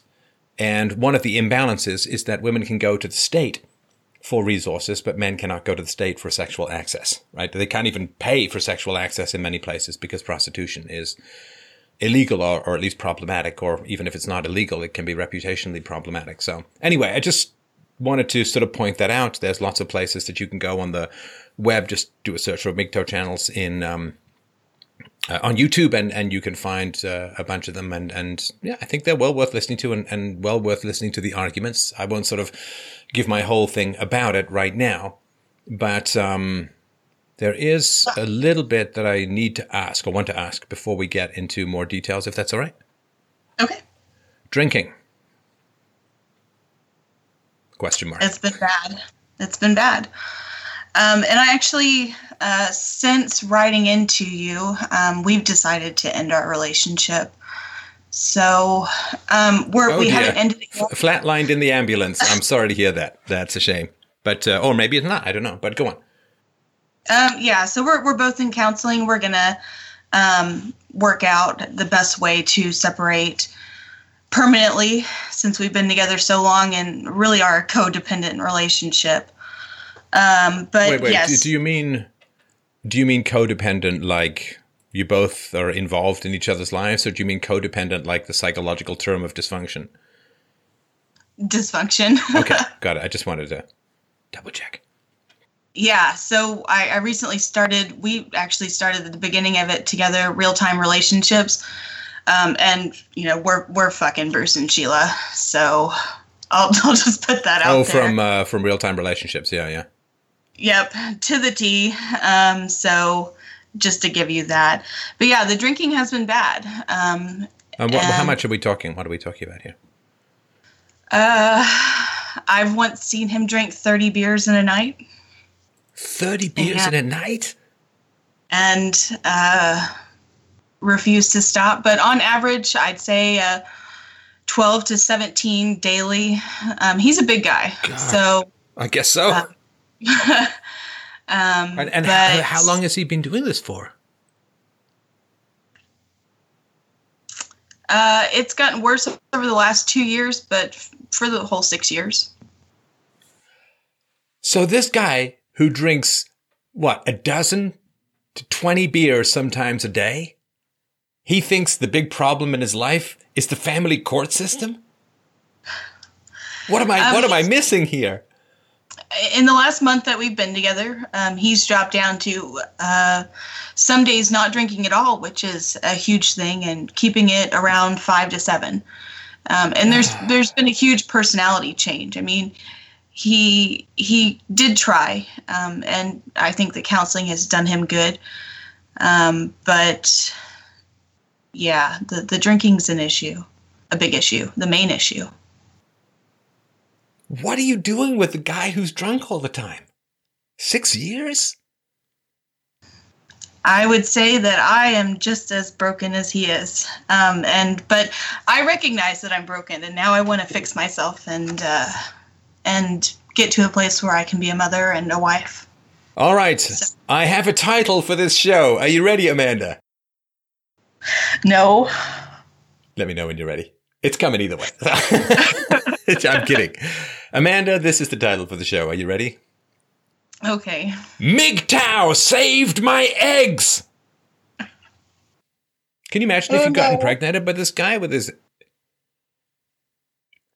Oh, no, we haven't had kids. With his 18 beers a day or whatever, and you got pregnant with this guy? The fact that he went MGTOW was like your future eggs punching him in the nads because they're hanging, sopping wet like a piñata in the rain from too much mead.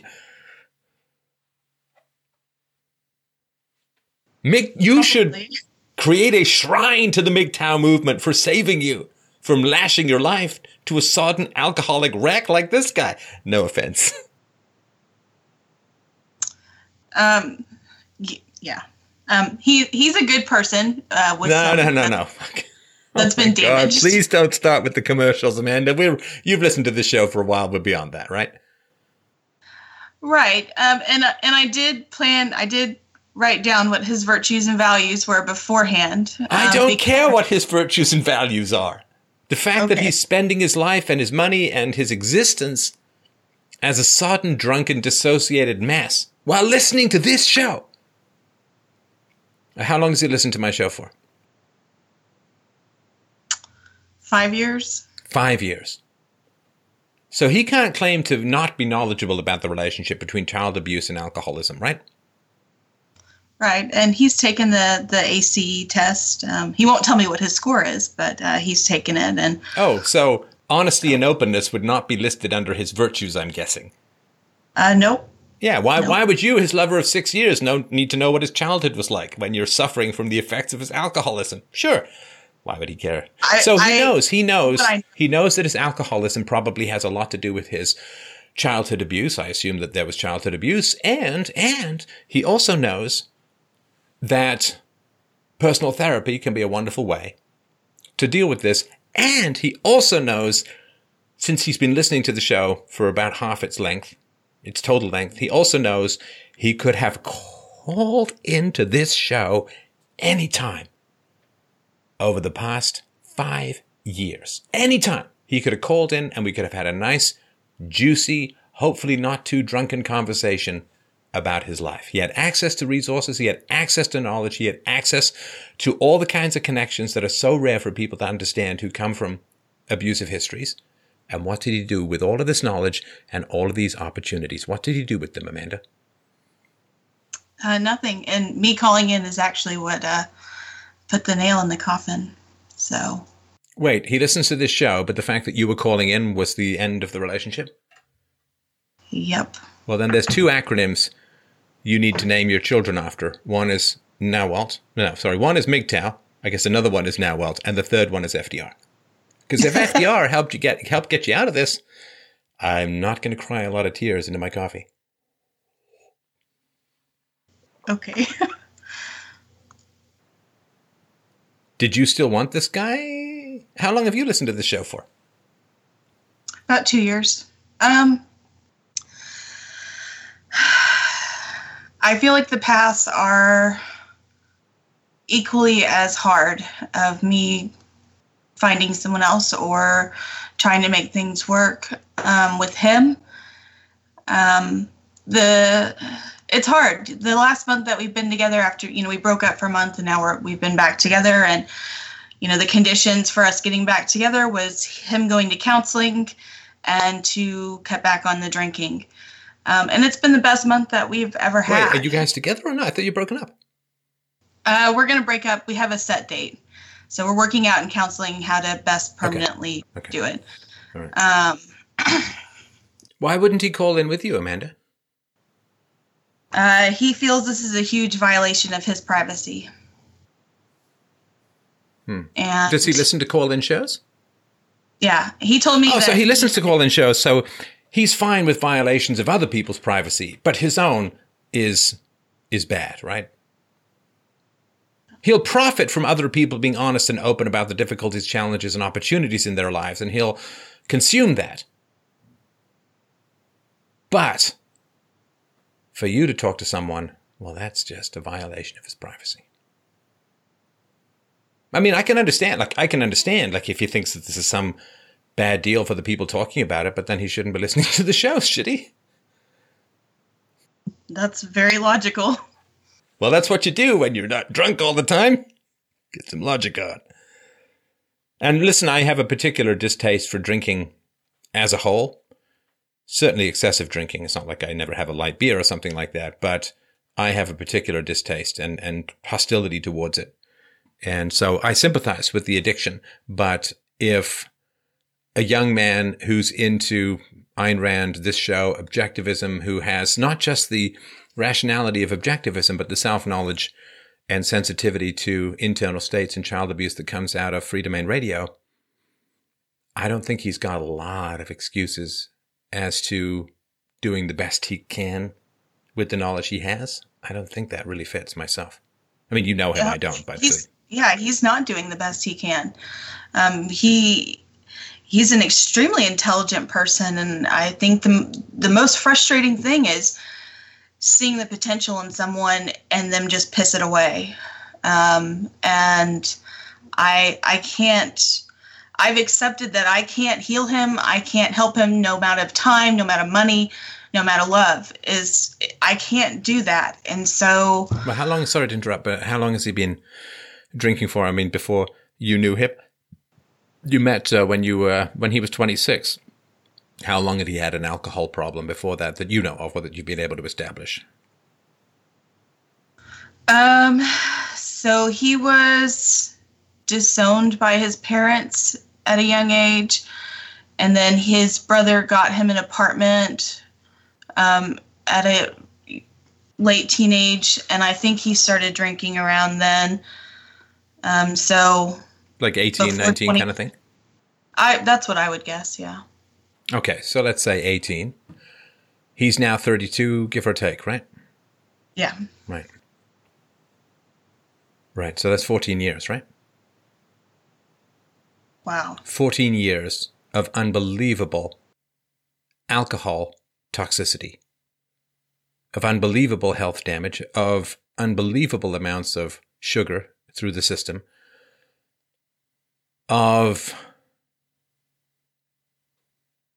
emotional avoidance. You know, when people drink, this is all just my opinion. I think that there's some validity to it, but just take this as my opinion. I believe that when people are addicts, their emotional growth stops because all they do is deal with their addiction. All they do is look for money to pay for their addiction. All they do is indulge in their addiction or recover from their addiction. And whenever they encounter an uncomfortable feeling within themselves, what do? They dive into their addiction. And then their addiction overpowers, because of the negative results of being addicted, their addiction then overpowers the original unease that they had, the original anxiety or depression or rage or suicidal thoughts or whatever's going on. Then the addiction overwhelms it, and the original emotions that gave rise to the addiction get drowned under the addiction. So no progress is made in dealing with internal issues. People just take a drug. It's a circle. Or drink a beer, and they cease to grow. And so here we've got 14 years of a guy who's pounded unbelievable amounts of suds back through his esophagus and has not emotionally grown, I would guess, and is, I assume, not well off. I mean, alcoholism is one crushingly expensive addiction as well, right? I mean, if he's financially stable, he's a very high functioning alcoholic. I mean, he's a really intelligent guy. Oh, so he's got money, he's got savings, he's got resources. Yeah. Wow, that's amazing. That is impressive, and I guess some people process alcohol. I mean, I can't even have two beers. So it's mind blowing. But his success doesn't matter because it doesn't bring him happiness. It doesn't propel him into the future. He just kind of exists, and I don't want to just exist. I want to move forward and be happy. And Ayn Rand said, "Man's highest moral purpose is his own happiness," and I want that to be my purpose now. This would have been I'm telling you, Amanda, good for you for not at least getting pregnant. This would have been a terrible man to have children with. I mean, if he's not even honest enough to tell you what his adverse childhood experience score was, and you've known him for 6 years, and he's still cutting back on drinking? I'm sorry, if you're a 20 beer a day guy, I don't think cutting back is the answer. You got to stop. And that's tough. It's a tough thing to do. It's to stop cold turkey from that kind of addiction is it should not be done, I think, without a doctor's help. And I mean, it can be very toxic. Yeah. So I'm sorry that the relationship was there. I'm not sorry that the relationship is ending at all. And I don't think that there was much of a relationship, because his relationship was with his addiction, and your relationship was with your avoidance of his addiction and whatever addictions you have. And I'm glad that you're both in therapy, and I certainly wish the best for you both, but I'm glad the bridge I thought should break got broken on the journey to talking. It's probably the most healthiest thing. It's hard, but... It is hard, but it certainly beats the alternative. All right. Well, thanks very much. I appreciate the feedback. Not the feedback. I appreciate you sharing this. And again, this will be very helpful to other people. Say, it's a violation of privacy and so on. Well, first of all, you're anonymous anyway. And secondly, we can speak and should speak honestly and openly about our lives, because life is short and intimacy is going to bring us together and give us the strength to face what needs to be faced in the years to come. So thank you very much for your call. I certainly wish you the very best, and do, offer my encouragement to your ex-boyfriend or your soon-to-be ex-boyfriend. I mean, it's not too late, but I'm glad that he's in therapy, and my advice would be, with the aid of a doctor, get down to zero and never touch this stuff again. It's real poison. So, all right. Thanks very much. I appreciate that. And let's move on to the next caller. All right, up next we have Logan. Logan wrote in and said, "My wife divorced me because she fell in love with a mutual friend, and after almost 2 years, they are now moving in together, and the man is increasingly involved in the lives of my 2 daughters. How can I bring myself to resolve the lingering, intense resentment and animosity towards a person whom I thought was my friend, but played a part in breaking up my family?" That's from Logan. Logan, oh my God, how you doing, man? Hey, yeah, can you hear me? I can hear you just fine. Well, I can hear you just fine. If you can indulge me, tell me the story. My God. Okay. Well, I mean, hey. First off, I'd like to say it's a real pleasure and honor to talk to you. I first discovered you after my divorce. I wish I had discovered you before my divorce, but anyway. Yeah, I mean, I don't. What I'm afraid of is rambling, too long to bore your listeners. But I hope you can guide my conversation to where it would be helpful for you and your listeners. So about 2 years ago, I got divorced. My wife was more distant and distant, and she. We had our differences, and she told me, I wasn't fulfilling her needs, and eventually, like I got a private eye to follow her around, and she, I knew she was going to this guy's house a lot for "quote unquote" orchestra practice, and I discovered that she was kind of intimate with this guy who I thought was a friend, and I legitimately thought was a friend. Before we got divorced, he had got divorced maybe like 6 or 7 or 8 years earlier, and I was literally in my driveway consoling him about his divorce. So I did not think that he would be the person to do that to me, but apparently that didn't pan out the way that I thought. I assumed a lot of things, and you know what they say when you assume. So, yeah, I'm sorry. I if you have any questions, ask me. Go ahead. Were you close to this man? Let's call him Bob. Were you close to Bob? Yeah, I considered him a friend. He came over to my house, I stayed up with him, kind of having some drinks and chatting about philosophy and politics and, whatever. Like I knew him for years. When he was going through his divorce, I specifically remember times where like he was over at my house and like he was out in his driveway. In my driveway, like he was in his car, and I was standing out there, and I was consoling him. He was going through emotions that I went through. So he knows. He knows what it's like to be on the receiving end of this stuff, right? Yes, exactly. Yeah. So that's kind of the thing about this, is that I did not expect this specifically from him. How long were you married with your wife? 10 years. And how long were you together before that? Before we were married? Yeah. Let's see. I met her in 2000.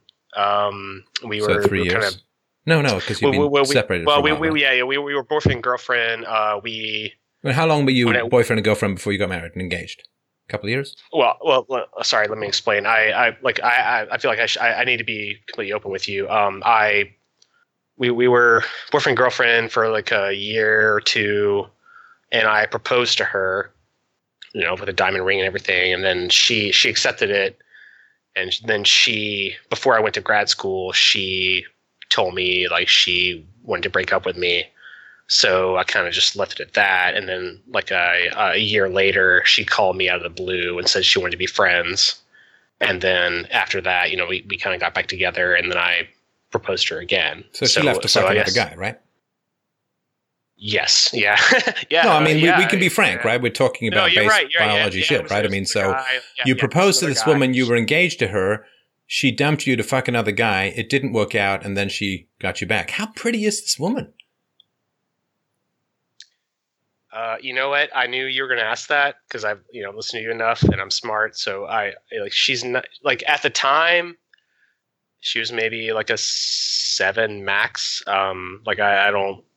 She wasn't that like. It's frustrating for me because I knew you were going to ask that. And no, listen, a 7 is perfectly respectable if you're low too, or right. Sure. Yeah. Not everyone gets a 10, right? I mean, that's the nature of the bell curve. She over the years, we were married, and she did not take care of herself. She doesn't exercise. She doesn't to this day. She doesn't exercise or anything like that. I have specifically exercised and taken care of myself. So that was other than treating your friends as a hobby horse, I suppose. Yeah. Yeah. Yeah. So sure. Yeah. So okay. So why would you take her back? She left you to go fuck another guy. Why would you take her back? Oh, man. And listen, I'm not trying to get you to kick your younger self. I mean, the reason, it's your past, being able to go back and fix this. But there are guys out there listening to this, men and women out there who are going to look at exactly these same kinds of issues. Yeah, you're exactly right, and that's part of the reason that I wanted to call in, was because I knew that what I'm going through is exactly what young men who were like me as my younger self are going through, and that I wanted to express myself and as maybe a warning or, you know, some advice to some of them. So why did you take her back? To this day, I think my self-esteem regarding women is very low. At the time, you know, I had actually never had a girlfriend until her. I mean, when she broke up with me, I think I did the right thing, which I basically just walked away from her and never spoke to her again. Like, I didn't hear from her literally until a year later. So had she done this thing, and I've actually experienced this myself, did she do this thing where she was superior, you needed to be with her, or you were a loser? Did she give you that kind of vagina cult thing where this is the very best place to be, and if you don't get with this, then you're somehow a loser and you'll be compromised and you'll never get with anyone? It's like, did you have something in your head around her being some sort of platonic ideal? And I don't know that. I don't know that it was like I thought of myself as necessarily a loser, but I mean, that was probably part of it. But listen, Stefan, like I never had a girlfriend ever until her. Well, what did your family say? This woman who left you to go fuck some other guy after you gave her a ring. I hope you got the ring back. Did what did they say when you said, Eve is slithering back into our lives, and they'd be like, you know, get a hammer. You know, I mean, what? What did your family say? What did your friends say? You know, it's funny. Like, I specifically remember one friend who is my friend to this day. Like, he said he was very skeptical of the whole thing, and you know, he like, you know, he's great. Like, thankful for him. My brother was skeptical at the time. You know, like I guess I should have listened to him. I don't know. Well, did he say don't do it? I can't say that specifically, but I remember him being very skeptical of her coming back, and him saying like, you know, like it's like not a good idea. So like I got that vibe from him. Like it's been a while. Okay, I need to mention to guys out there, stop vibing, start talking. You know, listen, vagina can pull more weight than a freight train, as the old saying goes. And a man who is horpnotized, hypnotized by a whore, they're horpnotized. A man who's horpnotized is not thinking straight. He literally his head is bathed in endorphins. He's not thinking straight. There is a sexual spell that is cast over women. That's cast by women over men, which is like being drunk. You don't let a friend, you don't let a relative, you don't let anyone drive drunk. And you don't let men in your life make foundational decisions when they're pussy drunk. You just don't do it. Don't do it. If you have to slap them on the nads, if you have to hit them with a cucumber, if you have to move them to Tahiti and tie them in a tiger pit, you do something. You do something to break the hypnosis. You have to. This is what we owe each other as men. You know, women have their own female in-group preferences. There are in-group preferences all over the place. The blacks have their in-group preferences. Japanese people, Jews have their own in-group preferences. It's time for men to have some in-group damn preferences and to watch each other's back and help each other. If a man is hypnotized, slap him. Give him and build a wall between him and his thought. It's what you need to do. It's what you've got to do. I mean, go on. I mean, well, I was saying, like, since I'm talking to you, like, I realize, I mean, if I told you about this woman's background, like, you would. I mean, you probably have an aneurysm. It's a couple of warning flags in the old ACE. Yeah, I mean, her father cheated on her mother. You know, and as we had a relationship, her older brother's wife, divorced him. So there were definitely just so people are clear, the fact that her father cheated – her mother cheated on her father. Is that right? No. Her father. The fact that her father cheated on her mother is not the fundamental issue. It's not the substantial issue. Well, that's why I was just pausing for a breath. The fundamental issue is what are her thoughts and feelings about her father cheating on her mother? Well, yeah, that's what I'm saying. That's why I never ever even conceived of her. I mean, essentially, I feel like she cheated on me, even though I don't know 100% for sure. I'm pretty sure. Wait. Probably, cheated on you when? So, back in the day? Probably 2 years ago, around the time of the divorce. I know. I'm sorry, I'm confused. Didn't you hire a private eye to track this woman to her? What did you call them? Orchestra rehearsals or something? Yeah. And then didn't he find out that they were having sex? Well, yeah. That was after we had decided that we were going to eventually divorce. Oh, yeah, but whether she actually had sex with the guy or not, you may never know. But clearly, it was an emotional affair. Clearly, she had she had some place to land when she jumped, right? Yeah, I'm 100% certain. I'm certain that it was at least a year before that actually happened. Were you? Sorry to interrupt, but were you in any kind of vulnerable or weakened position at this point in the marriage or at this point in your life? Had you lost a job? Did you have health issues? Were you anxious or worried about something? Was there an ill parent? Was there something that brought you down to some degree or another, or was taking your energy or strength out of the relationship? Yeah, that's an interesting question. I would say no, because around the time this happened, I actually became the department head at the company I'm working at. So, all right.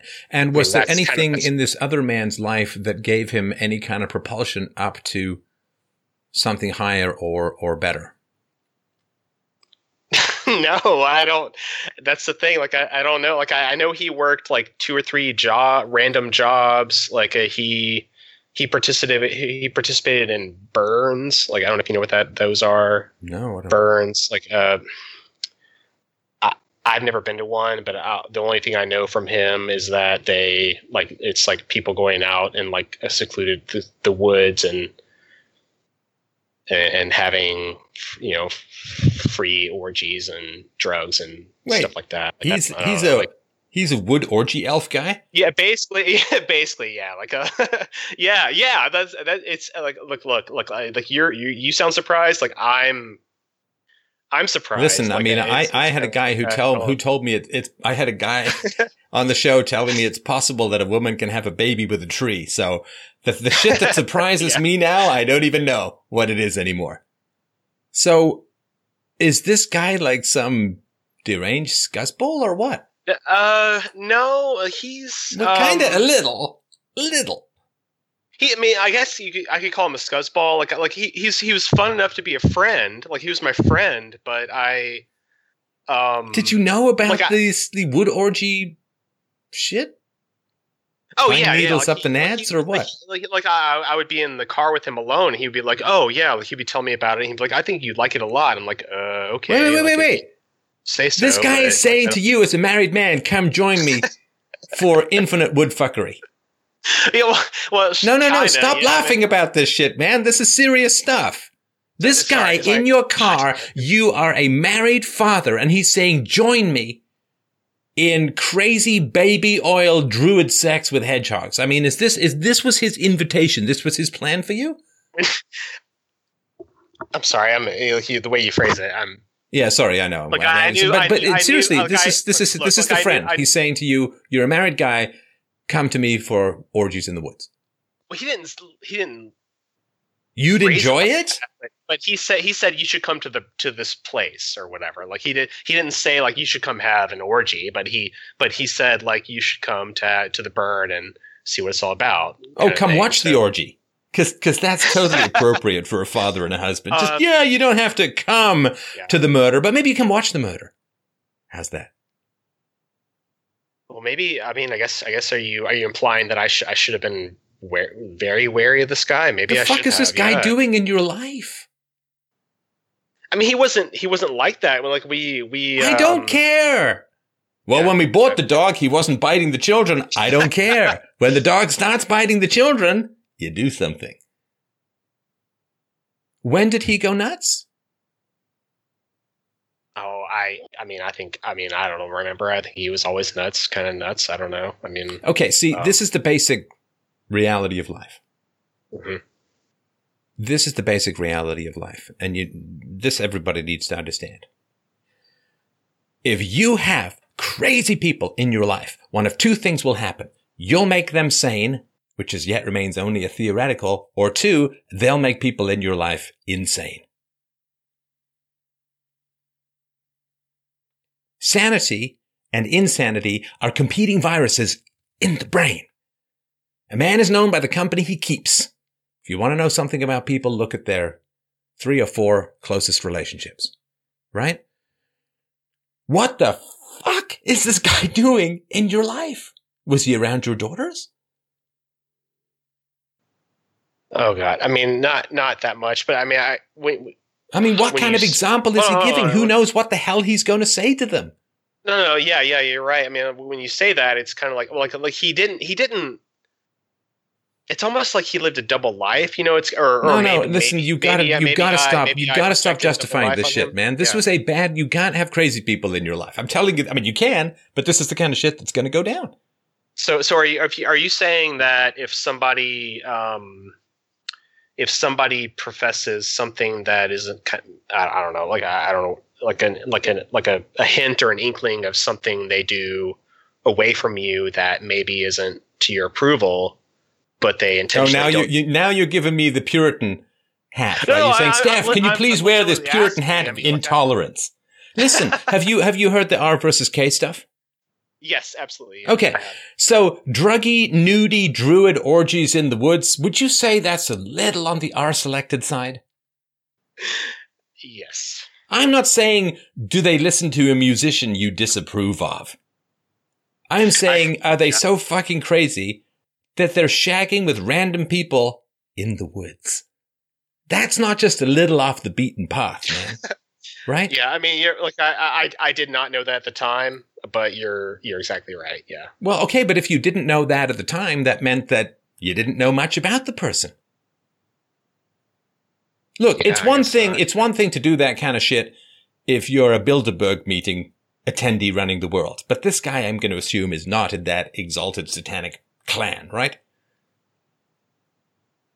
Yeah, but so what you're telling me, I mean, I'm accepting, that, but I like that it doesn't relieve me of anxiety of what I have to deal with him now. Oh no, right? I get it. No, I get it. Like sawdust in the ass, woodfucker is around your kids.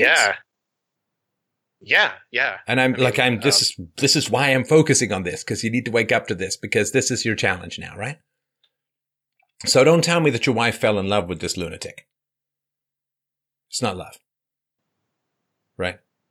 Okay. Well, I'm saying I said that specifically because that's what she told me, and I was very incredulous when she told me, but I'm sorry. Go ahead. What in your wife's nature is responding to this crazy shit? What, you know her, right? Good 13 years that you've known her. Minus the year that she was off fucking the other guy. But why is she enamored of this? And what the hell is it in her judgment, man, that she thinks this is a great guy to have around your kids?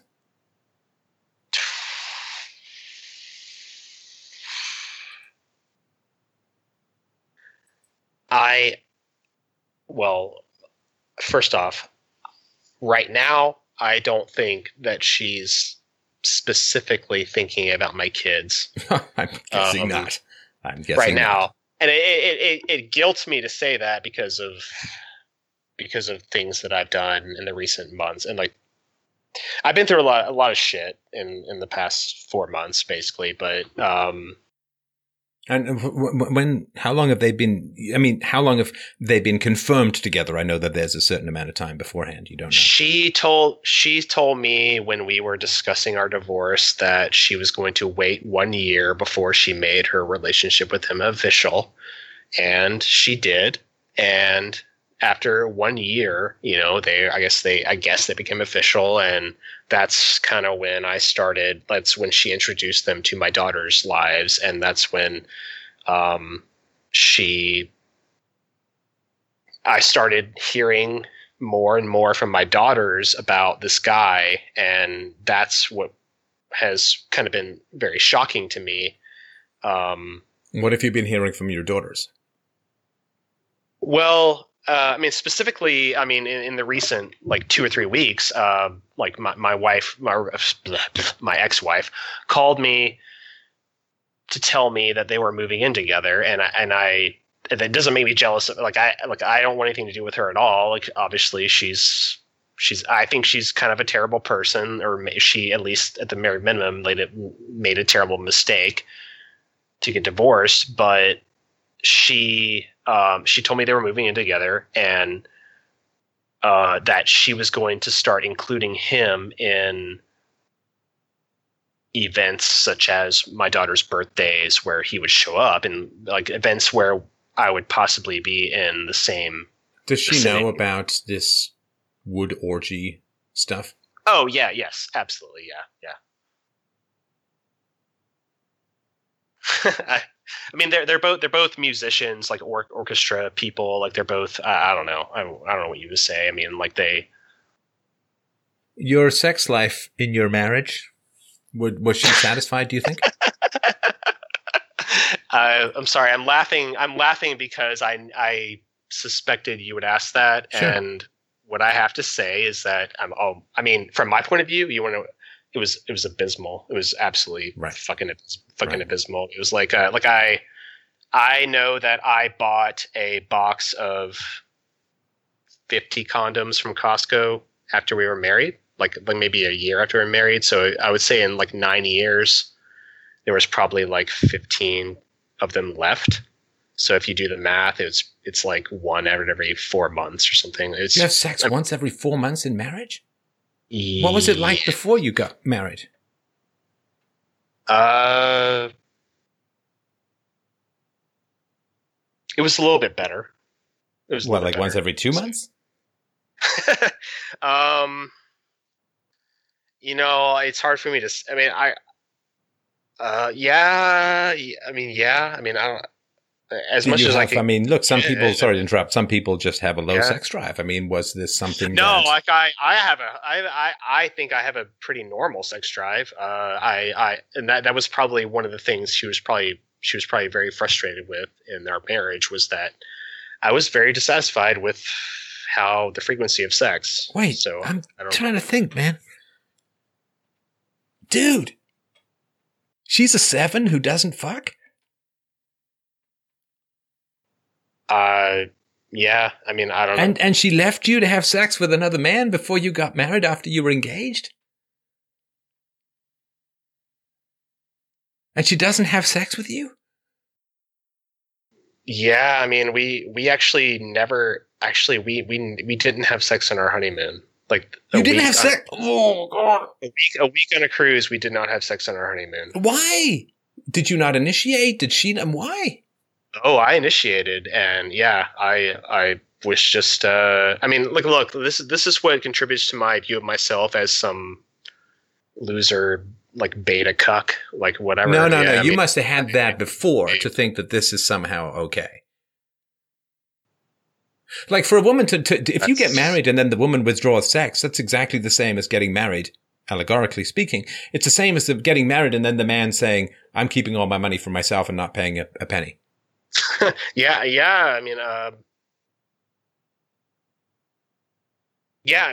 right. It's funny. It's funny you mentioned that, because that's exactly how I felt when she wanted to get divorced. Was where I was like, how fucking ungrateful can you be that I provided this life for you, where I make I make six figures and you just want to leave it? What? Okay. Anyway, but that's yeah. What would happen when you would initiate, I mean, hard to say like initiate sex. I mean, okay, come on. I mean, like George H.W. Bush in a wheelchair. But what I mean is when you would initiate the behavior that had the potential to lead towards sex, what would happen? It was standard bullshit. Like, I'm tired. I don't feel like it. I'm not in a good mood. You know, whatever. Anything and everything. Yeah. And how were you guys getting along on your honeymoon? It's got to be kind of tense. I mean, on the honeymoon, I mean, it was fine. Like, look, I don't know. I don't know, Stefan, because I was young. And I'm going to say this. I was young and naive. I don't think you can blame a bad sex life on being young. Quite the opposite, in fact. Yeah, I mean, I was okay. Okay, it was very frustrating for me. For me personally, it was frustrating because I thought we should be fucking like rabbits, right? Like we should be fucking like rabbits, but we weren't. So but beforehand, yeah, right? Before you got married, you were having sex once every month or two, right? Yeah, I mean, like we actually didn't live in the same I lived in, and she lived in. Okay, don't give me the geographical details, sorry. Man. I lived in the north, we lived like yeah, like, but that just means that when you're together, you right? Yeah, yeah, and that was kind of how it was. I mean, like, yeah. Do you think she may have had affairs when you were long distance? I don't think so. No, I mean, I have no reason to think that. I mean, I can't rule it out, but I don't think so. No. So you basically married her, knowing or having the explicit indications ahead of time that it was basically going to be a brother and sister relationship, right? A brother and sister relationship. Can you elaborate on that? No sex. No. Or a lesbian relationship, right? Because women don't initiate that much, so lesbians are famously sexless. Apparently, half the internet is completely lying about all of that. I guess I can't. Well, you married her without dealing with the no sex issue, right? Yes. In hindsight, it's so obvious to me, but in the moment, and this is part of my present frustration with my life, is that at the time, it was kind of like I was my parents are religious. It's kind of like, you know, you shouldn't have sex till you're married. You know, you go to college, you know, you go to high school health class, and they're like, oh, yo, sex is bad. Like, don't get pregnant, blah blah blah. And so I kind of assumed in my head that a hesitancy. But didn't you talk to her about expectations of sexual activity in the marriage? I mean, not specifically. No, you didn't.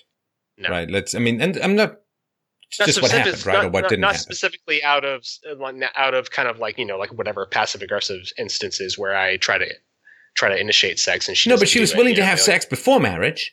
Yeah, because you did have sex before marriage. Yeah, absolutely. Did you say to her, "Well, we're having sex once every month or two. I want more sex when we get married"? I mean, in terms of making your needs, your preferences known, and having that be a standard. No, I did not do that. Right. So you married her with the knowledge that there was going to be virtually no sex. Because there was no sex before marriage, pretty much, because you hadn't talked about it. Well, like I said, I'm saying, like in hindsight, when you say that, it makes sense. But at the time, I had the expectation that it would be different. Like I was thinking, yeah, we're going to be fucking like rabbits. Okay. But after the honeymoon, you were very clear that you weren't going to have sex in the marriage. Well, it was very worrisome. Yes. Yeah. And so then what? Why not just say, well, I'm sorry. I thought we were going to have sex in the marriage. We're on a honeymoon. We hadn't had sex. So I'm going to go annul this son of a bitch.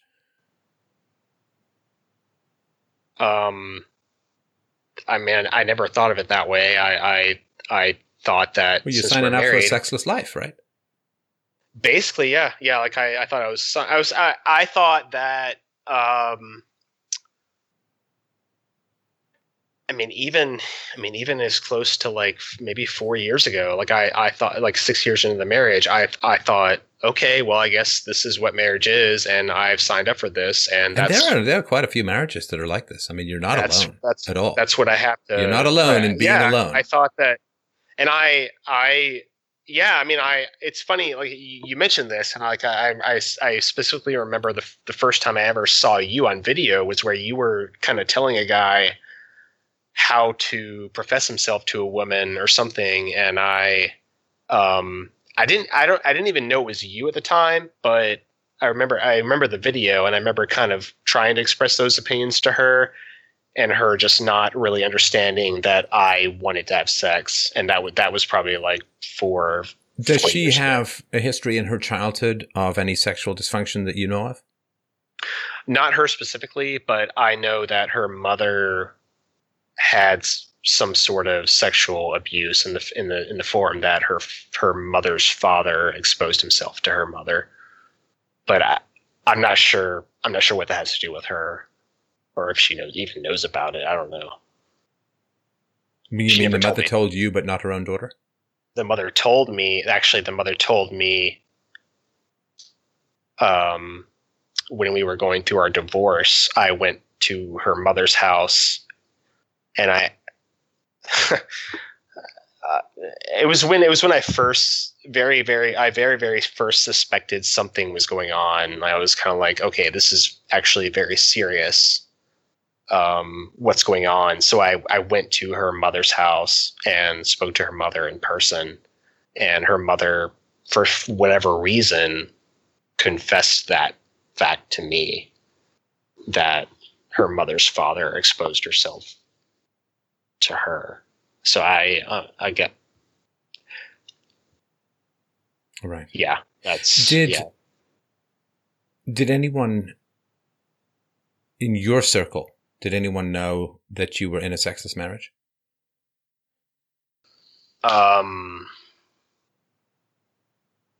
No. I mean, that's not something that I was comfortable talking about, or even I was ignorant. I just no, it's fine. Just give me the short. I don't need the I don't need the full story. No. Just like I thought. Did you talk to anyone? Hang on. Did you talk to anyone before you got married about the sexless relationship? No. Because I mean, it wasn't really concerned. If you've earned it, you deserve to have a lover in your life who can't keep her hands off you. That's important. Yeah. That's important for marriage. That's important for any relationship. That's important for love. That's important for knowing that you're attractive. A marriage is a romantic relationship. It's not a platonic relationship. It's not a sibling relationship. It's not a professional relationship. It is a romantic relationship, and romance means sex. Yeah. I completely agree.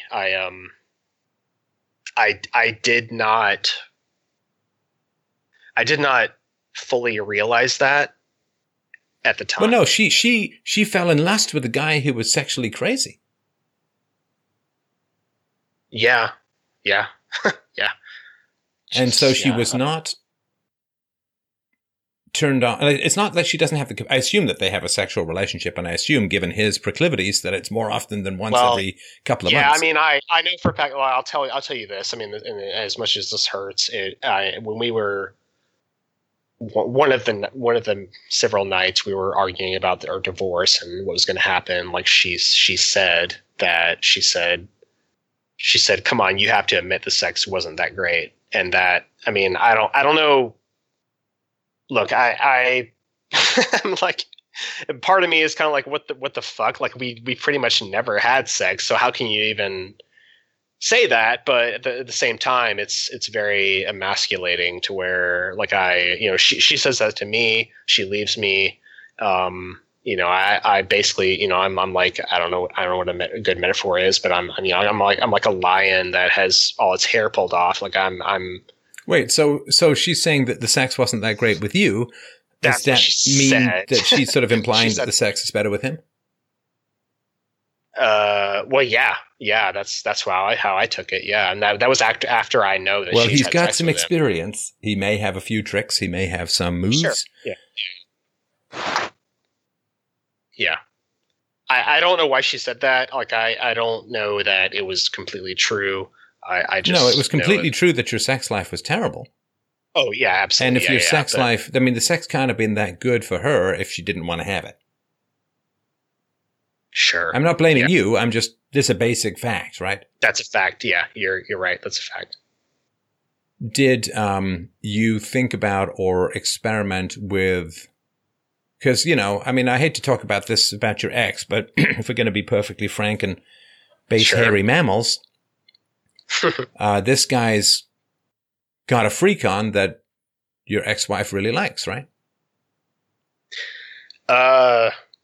She hasn't specifically said that, but apparently that must be the case because that's the type of guy he is. So yeah. So he's got some kind of freak going on that really gets her going. When sure. your sex life was bad, I mean, I'm sure you did, right? But did you go through all of the possibilities of, well, why didn't I try this? Or maybe there's this approach, or maybe I'll learn this skill, or whatever it is. Like, did you try anything like that? I mean, that's a lot of pronouns. I'm going to say yes. I mean, because I'm not sure exactly what you're talking about, but like, it was like 10 years. Like you tried a lot of different things, I guess, to break the logjam. I'm horny to this day. Like I'm 30 years old. I'm horny right now. I mean, not right now, but I understand. Look, like, yeah, I mean, like, I have a sex drive. Like, I don't know whether it's normal or abnormal, but yeah, like, look, like, if I could right now, like, I would go out with a 20-year-old and like date her and do whatever I wanted. Yeah. So, what was it? I mean, so the question was, did you try different strategies for kindling things in the bedroom that weren't working? Yes. Yeah. Okay. It basically got to a point where, I would say other than the sex, like we were very, quote unquote, I mean, we were happy in the marriage for about 5 years until like she basically got fired from her job, and then we had our first child. And then after we had our first child, like maybe like, I forget, it was maybe like 3 or 6 months after we had our first child. Like, I mean, that was the height of our frequency of sex. And it was like twice a week. And I was like living it up. I was just like, oh my God, this is crazy. Like, how can we, yeah. So, I mean, twice a week, I mean, maybe that's not that much, but at the time, yeah, it was like a lot. It was kind of like, you know, that's great. And then basically after that, it just like plummeted, and there was literally a time. Let me think. There was literally like a year span where I decided, I said, I'm not even going to initiate sex for an entire year, and I'm just going to see what happens. And that actually happened. And then after actually happened? I did not initiate sex for a year. No, but what actually happened? Did she end up initiating? No sex for an entire year. And then after a little over a year, like I initiated sex and she blew me off, and I completely like. Wait, I think you might want to rephrase that. Yeah. Okay, go ahead. I'm listening. Well, no, you said she blew you off. I'm just saying that just for the sake of clarity, you might want to rephrase that. I'm sorry. Yeah, no, she did not blow me. She said no sex. She now, do you think? Do you think that? I mean, do you think she wasn't having sex with anyone that whole time that she wasn't having sex with you? I mean, she clearly has a sex drive of this guy's drive. She moved in with this guy. I don't know. Stefan, I don't know. I mean, I have no idea. It could have been a year before you divorced. It could have been 3 years. I literally have no idea. I don't know. I just did not think that would happen to me. Basically, like I had the assumption that I was a good person and that, you know, blah, blah, blah. I was worthy. I was going to meet my soulmate, and everything was going to be, you know, white picket fences, and, you know, everything was going to be fine. And yeah, so I just did not think that. I don't know. I mean, you could be right. I have no idea. Right. Well, your lingering intense resentment and animosity towards a person, you say, whom I thought was my friend but played a part in breaking up my family. Yes. This is a tough one, man. This is a very, very tough one. And you're probably not going to like what I have to say, but that's all right. We don't have to part as friends. I just hope that I can be helpful. Sure. I will say, can I, for a second, I've been going to therapy for, off and on for about 2 years since we've been divorced. And, I'm on my third therapist right now. And it's been very frustrating for me because, I've gone through a lot of changes since then. Like I've come out to my parents as an atheist, and that's been very, it's produced a lot of anxiety. I'll say that, dealing with my parents. And did your parents have any concerns about you marrying this woman? They did, but I'm not sure that they expressed it as much as maybe if they had more concerns. I'm either going to get straight answers out of you or I'm not, because all of this like Weasley stuff is driving me fucking crazy. Sure, I'm sorry. Okay, did they tell you not to marry this woman if they had concerns about her? No. Okay. So they had you wander into a marriage that has broken your heart and shattered your family and is putting your relationship and your children in jeopardy, because now they're in like woodfucker territory. Yeah. But they, with their wisdom and their supposed love for you, their concern for you did not manifest in helping you avoid what I think in hindsight, other than your love for your children, was the worst mistake of your adult life. They just let you go straight into those blades, right? And your concern is hurting their feelings because you're an atheist? No, stop laughing. Sorry. This is important stuff. You're right. Your concern is that you might upset them? You were young and hypnotized. It was their job as parents to keep you safe. Did they childproof the home when you were growing up? Did they let you play with steak knives, matches? No. It's their job to keep you safe. It's all of our jobs to keep each other safe, because we all know how susceptible we can be to sexual hypnosis. So they have a hand, and a significant hand, in the destruction and disasters that have overtaken your marriage. If they saw the danger ahead of time and they did nothing, it's time for you not to overcome your resentments, but to embrace them. You need to get angry. People let you wander into this. Your wife strung you along. Your friend betrayed you. Your friend stole your woman. Your friend is now going to be parenting your kids maybe as much, if not more, than you are. So how? You've been shoved aside. Get angry. Stop laughing. Well, yeah, no, I'm sorry. I'm laughing, but no, you're right. Like, you're eliciting the emotions that I bury. Like I literally, I've had to deal with emotions towards my ex-wife since we've been divorced, because stop intellectualizing and describing. Go back to the emotions that I was invoking when I said, don't overcome your anger. Don't do anything violent, but don't overcome your anger. I've had to deal with certain emotions, but the emotions that I've had to deal with towards this guy who I thought was my friend, I'm not even sure, she deserves, I guess, 95% of what happened, right? But he certainly deserves part of the blame, right? I mean, I guess he deserves part of the blame.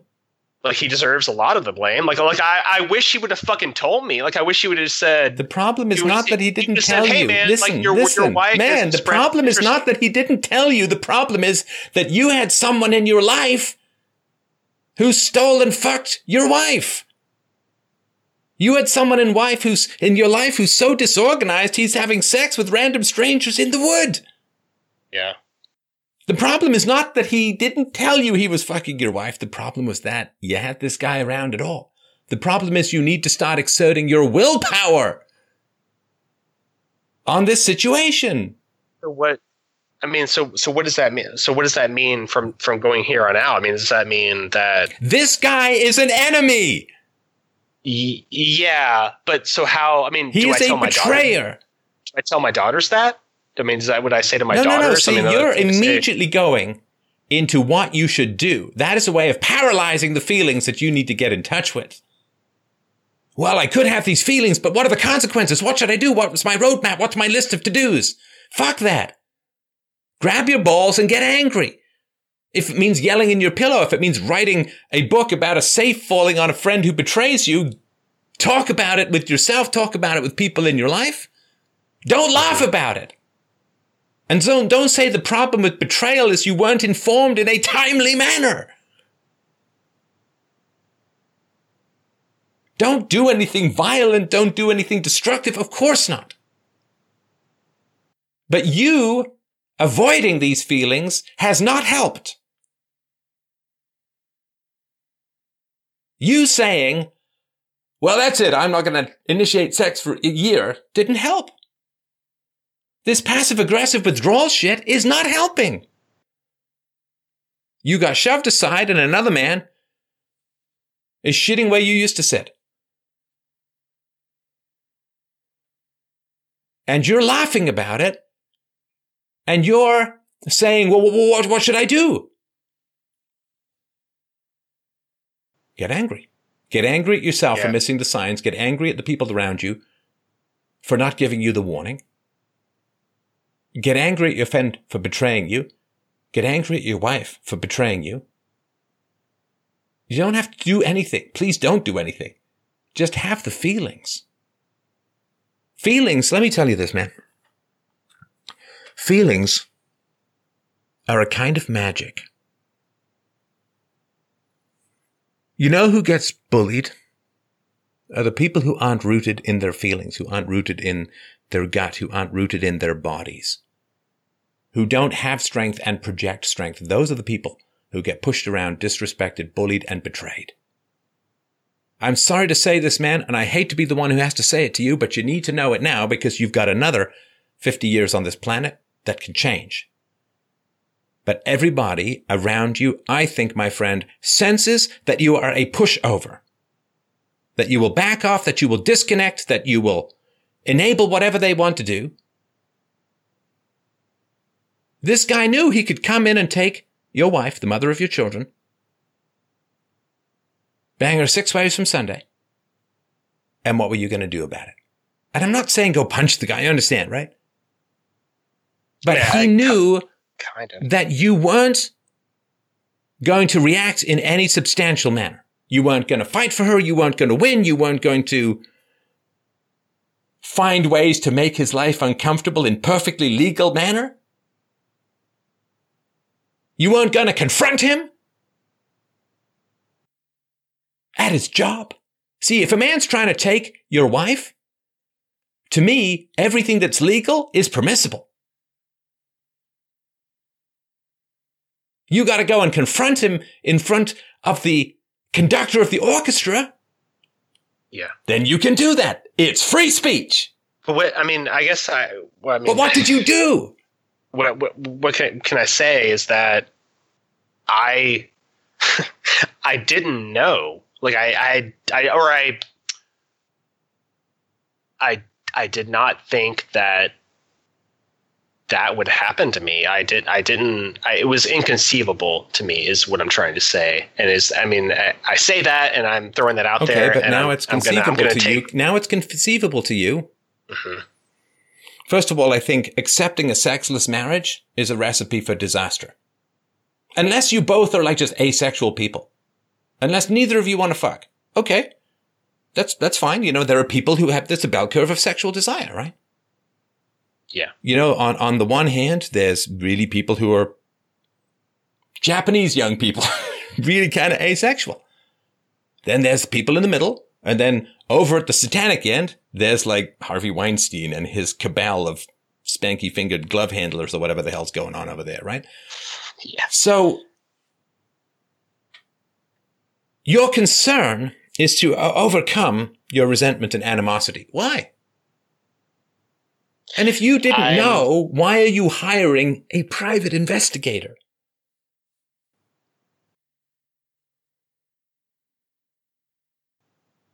I mean, I think Well, that question, why am I hiring an investigator, implies that I knew all along.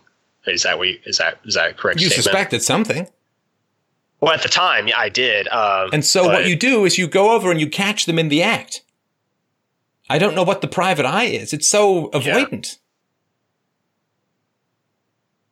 You go and stand in the doorway and you say, you whore. I was actually in custody of our daughters at the time. So. Oh, no. You got it. Okay. Maybe this is a hopeless case. No, I'm trying to tell you something about how to be in the world so you're not taken advantage of in this way. Yeah. And you're giggling and you're giving me excuses. And if you want to do that, that's fine. I got lots of people who want to talk to me. But, if you're not going to listen, you don't have to agree with me. I'm not even saying I'm right. I'm just giving you a perspective. But if you're just going to giggle and give me excuses and avoidance, life is short. I got to move on too. No, please don't move on. I'm really sorry. Like, I don't mean to giggle. Like, I know that you don't like people laughing when you're on the call with them. I know that. Like, and you still can't stop it, right? But this is why you're being disrespected. It's like a defense mechanism. It's offering up your belly, saying, "Do with me what you will. I have no power, no authority, no effect. I can expect nothing from anyone. I can't expect loyalty and protection from my mom and my dad." I can't expect loyalty and protection from my brother. I can't expect sex from my wife. I can't expect loyalty from my friends. I expect nothing. I earn nothing. I deserve nothing. I'm going to laugh about it, make jokes about it, and then say, well, how can I get over any lingering resentment? And then you say, well, why are people taking advantage of me? It's not funny. It's not funny at all. It's not funny. Just, this is your family. I'm just worried that I didn't see the signs that they gave me. Maybe I'm rationalizing. Who's they? I don't. Sorry, what? Who's they here? Friends and family. They're not supposed to give you signs. They're not supposed to arrange life-saving advice and perspective. They're not supposed to arrange it in your tea leaves so that hopefully you'll see it reflected in a mirror somewhere. They're supposed to sit down with you and say, you don't seem happy. You don't seem fulfilled. You seem frustrated. She doesn't seem to respect you. She left to fuck another guy after you asked her to marry you. This is not going to work out. All the signs point to it. What are you doing? How can I help you get out of being hypnotized? How can I de-thought you, right? Yes.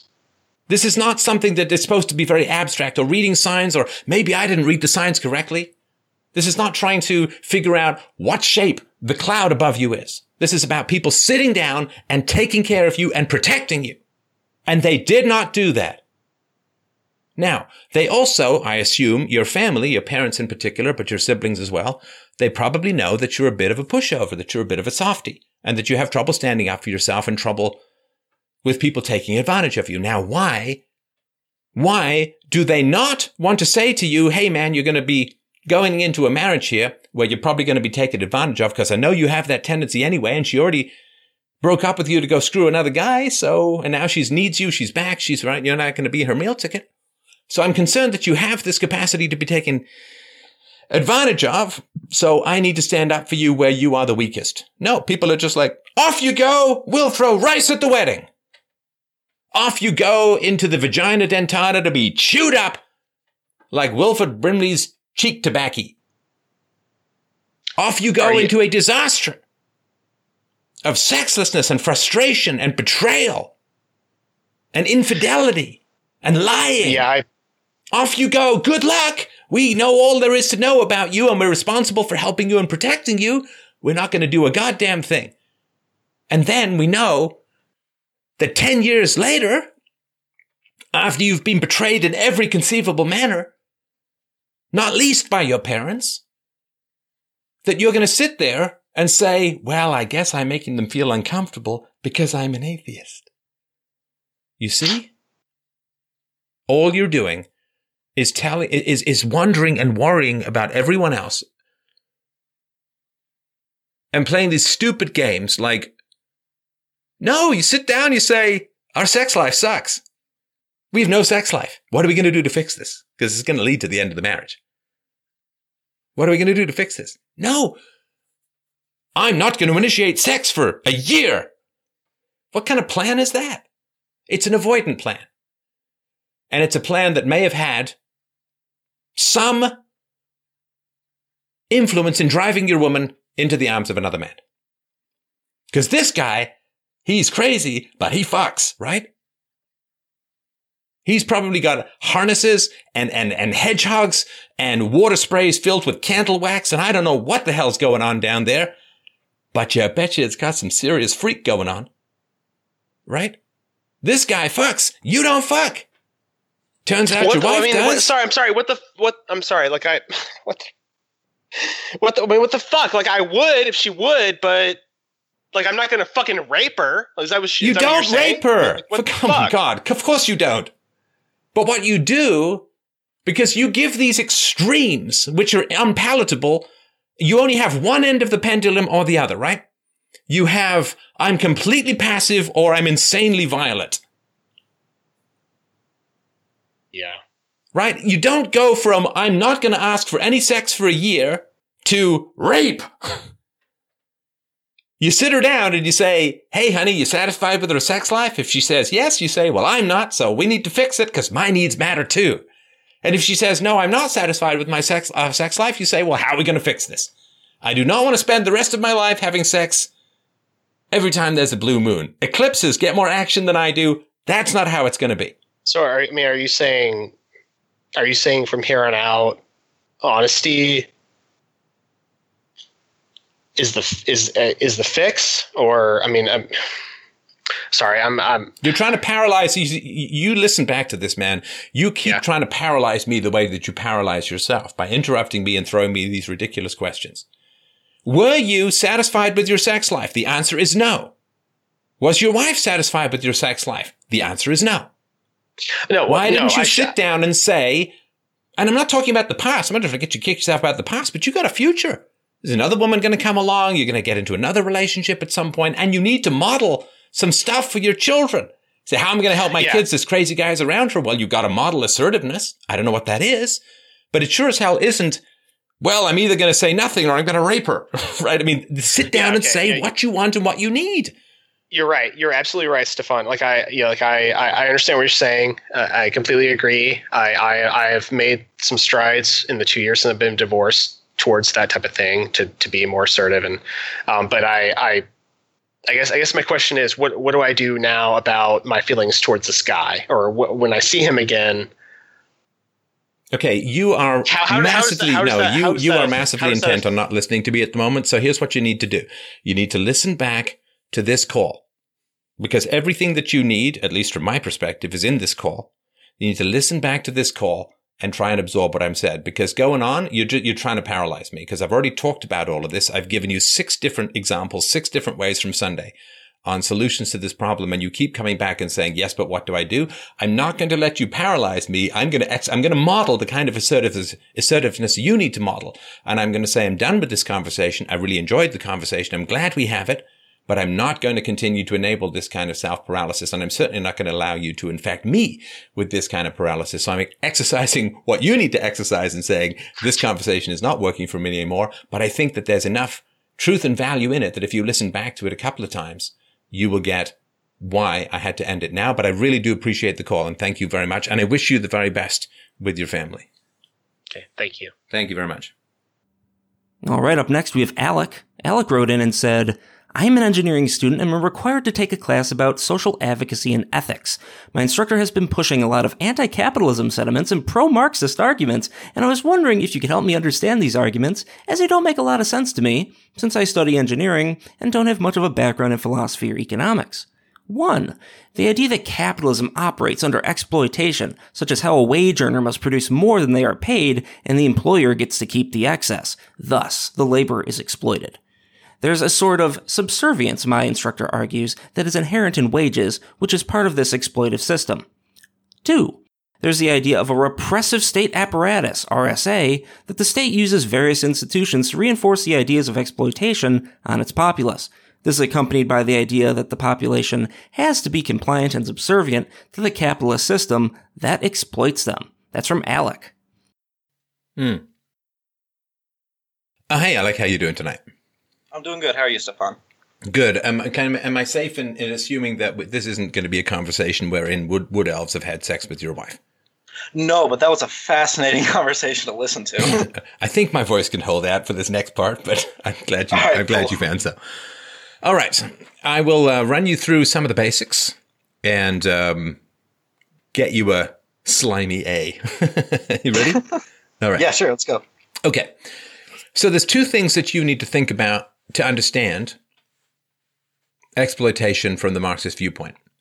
The first thing is that everyone's equal, and the second thing is the factory is produced by nature. So if everyone's equal, why does one person get to be the boss and the other person doesn't? Mm-hmm. It's not fair, right? Right. And so if one person gets to be the boss, even though everyone's interchangeable, then the person must maintain being the boss unjustly and unfairly by oppressing people, right? Right. And so if everyone's equal, then the boss is the boss because of exploitation and injustice, and this creates a whole distortion mechanism, right? Right. So think of guys in a band like Queen, right? Like they all wrote number one hit songs. They're all experts at what they do. They're all an integral part of the team. And originally they had huge fights over royalties. You know, like you've got Bohemian Rhapsody on one side, and on the other side you have some god-awful thing like Soul Brother or I'm in Love with My Car or something like that. It's not fair, right? So this is back in the days of 45s. Nobody bought Bohemian Rhapsody for I'm in Love with My Car, right? Right. And so then later they ended up just saying, okay, we're just going to split the money equally. We're all going to take songwriting credit and so on, right? And they still produced some pretty good songs. And so in the second argument, like in the second situation, everyone's contributing equally. There's a lead singer, but there's a lead guitarist, and there's a bassist, and there's a drummer, and they all writing songs, all contributing and so on, and they're all helping each other improve their songs and so on. Is it fair for one person to get paid 10 times what the other people in the band get paid if they're all contributing equally? Theoretically, no. Well, no, it wouldn't be, right? If they're all contributing equally. So why would one person get paid more if everyone's contributing equally? Well, because of oppression, and therefore they need the government to oppress people, and they have to make sure that unions don't form, and they have to fire anyone who causes trouble, and they have to bully people, and they just to maintain this unjust privilege of being paid double or triple or 10 times what the workers get paid. Even that very phrase is prejudicial, right? The workers, like the managers aren't workers. Hell, the managers work like crazy. Like I remember when I used to work at Pizza Hut way back in the day, there was our manager. Our manager had this really stereotypical, you couldn't invent a more Italian-looking name or guy or anything like that. And this is like 35 years ago or so. And I remember being really struck by the fact that this guy, holy crap, he works like you wouldn't believe.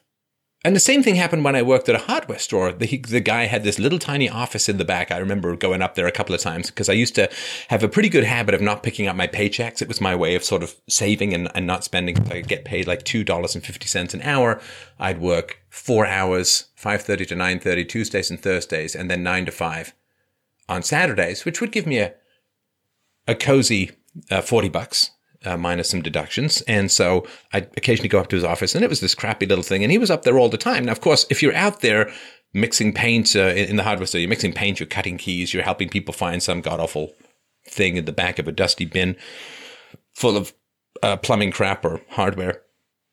And this guy's just up there. Well, you don't see him working. He sees you working, but you don't see him working. You don't know what he's doing. But this guy worked pretty hard. The guy in the pizza place, so this is back in the day. I don't think they've done this for a long time. But what they used to do is they used to put out, I remember these had these green tables, and they used to put these little, this is back when this was kind of cool. They used to put these little digital clocks on the tables. And it was five or free. In other words, when you ordered, you had it was 5 minutes to get your pizza or it was free. Oh. And holy crap, what a nightmare. Because you had to get people's drinks out before you brought their pizzas. Right. So you get 5 or 6 or 7 tables coming out. First of all, you just have to guess how many pizzas and what kind people are going to buy, because you can't possibly cook a pizza that quickly. we all had to run around like lunatics because we had to take the order, put the order in, get the drinks, get the pizza, and the pizza had to be out in 5 minutes. Or it was free. And what that meant was you got a coupon for the next time for free, for the next pizza.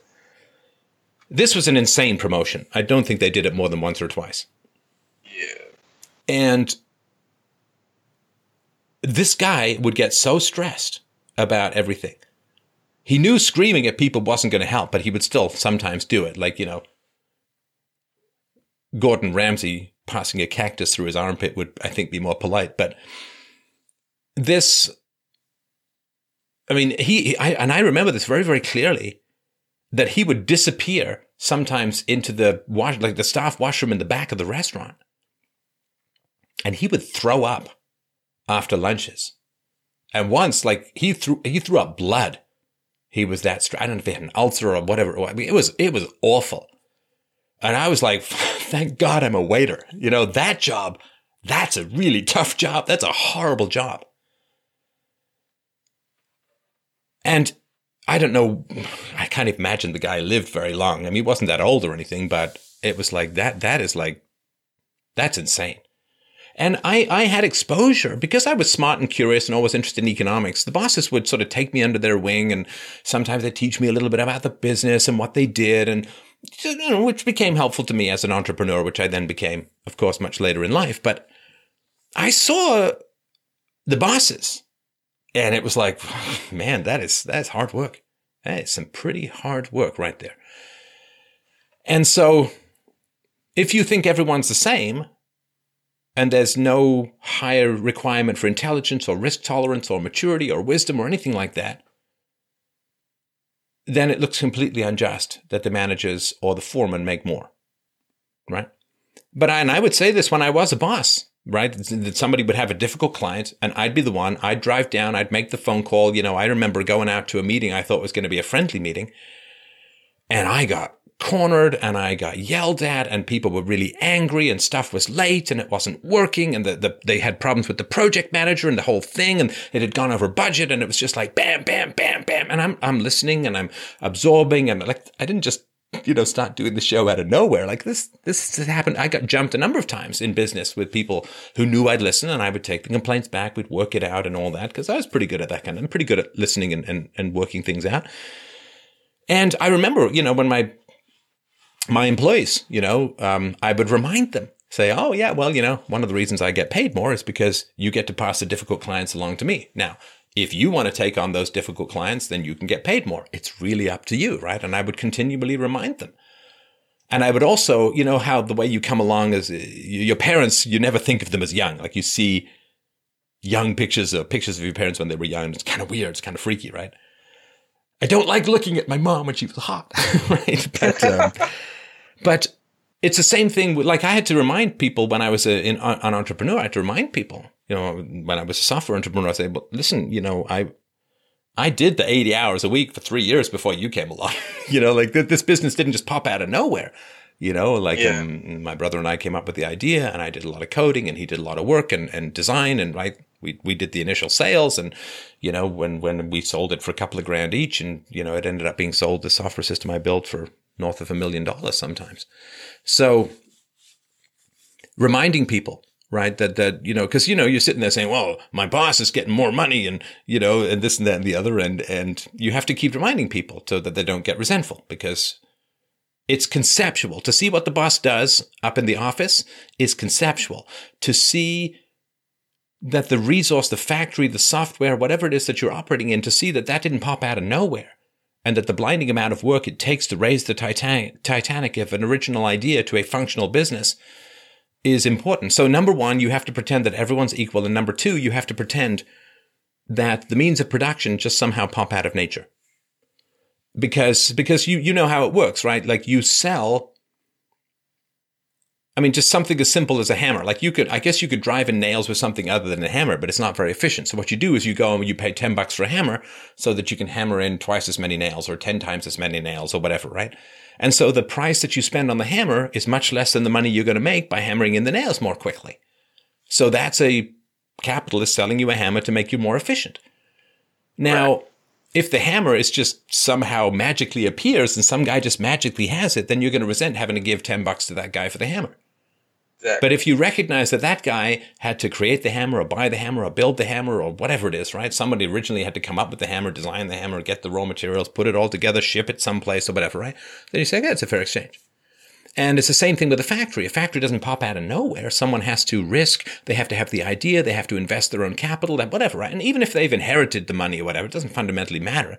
They still have chose to build a factory rather than go and, you know, screw sea whales in Tahiti or something, right? So you have to pretend that everyone's equal, and you have to pretend that the means of production magically appear. Yeah, so, and that... Go ahead.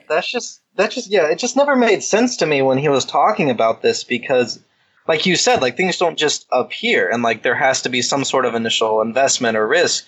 And this idea that like, I guess like the frame in which the author that we were reading was working under was like something like there's like 100 workers working on the same task and then there's one boss, there's one foreman. Sure. And that's just not accurate to like certain scenarios. Now, obviously, I don't know.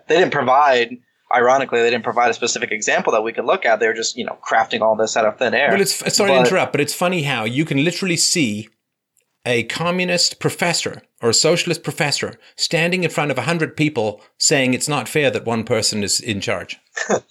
Well, who the fuck are you? You're in charge. You're setting the coursework. You're assigning the content. You're assigning the text. You're evaluating. You're the foreman. You're the boss. You're the one in charge. And he's saying somehow this is unjust. I mean, that's exactly what they're doing. Yeah, and it takes a staggering lack of self-knowledge and a capacity to not introspect and to not look at the mirror of what you're doing.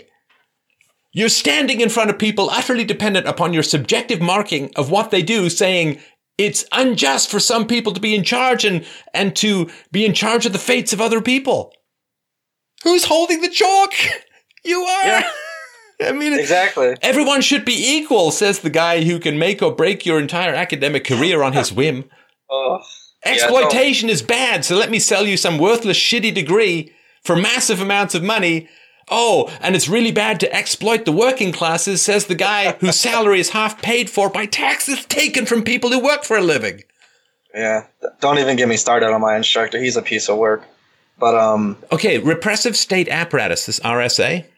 Yeah. The state uses various institutions to reinforce the ideas of exploitation in its populace. One of those institutions, my friend, happens to be academia. I was just about to say that, and I wanted to tell him that, but for some reason he didn't want to write it down, but I don't know. Yeah. You know, it's really, really bad to exploit workers, you see, says the professor who has 7 unpaid teacher's assistants do his marking for him. Actually, he's a graduate student, but like there's many other professors. Well, that's because he's doing it in the hopes of being able to get to the place where he can't be fired. He gets summers off. He gets exotic tours to exotic locations for conferences. He gets sabbaticals where he can just sit around on his ass all day. And they say, well, it's really, really important, you see, not to have people exploiting others. Do you know that 80%, 4 out of 5 papers in the social sciences are never once referenced by anyone else? Really?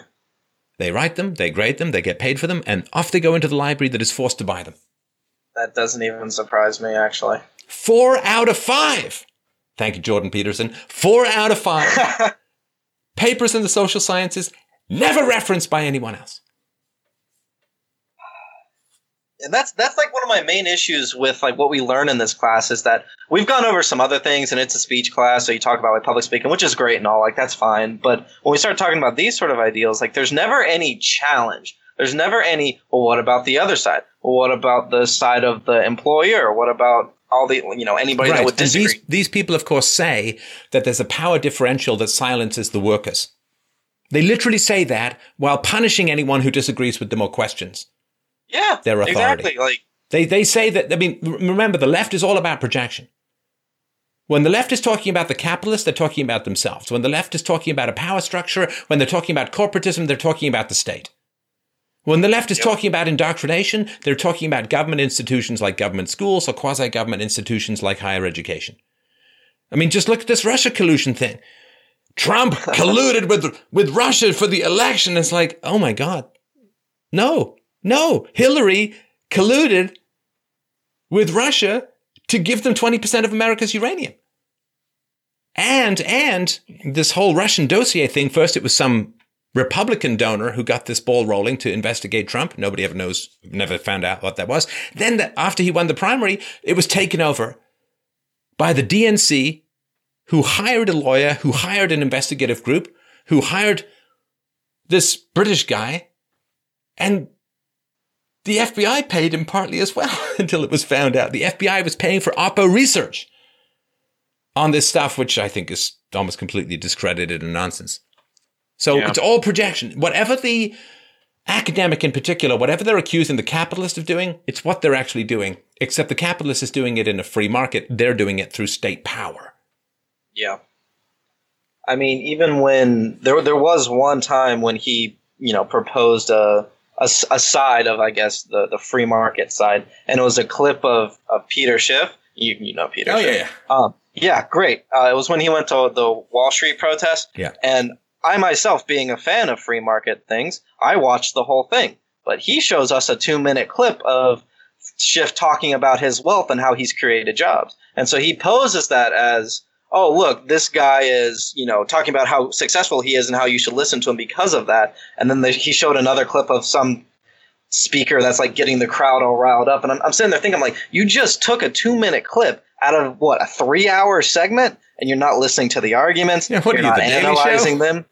Yeah, I'm sitting here. I'm like, what is happening right now? And I call him out on this. And he's like, no, man, he's just flexing on him. I'm like, okay, first of all, trying to use the term flexing in an academic institution doesn't seem very Wait, he's just flexing rigorous. On them? What does that mean?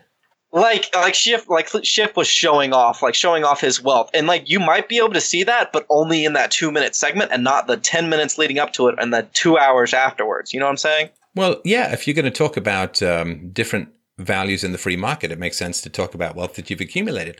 But I like this phrase you have. You said, there's a sort of subservience, my instructor argues, that is inherent in wages, which is part of this exploitative system. And this idea that the state uses various institutions to reinforce the ideas of exploitation on its populace. This is accompanied by the idea that the population has to be compliant and subservient to the capitalist system that exploits them. Bullshit. The students have to be compliant and subservient to the academic system that exploits them.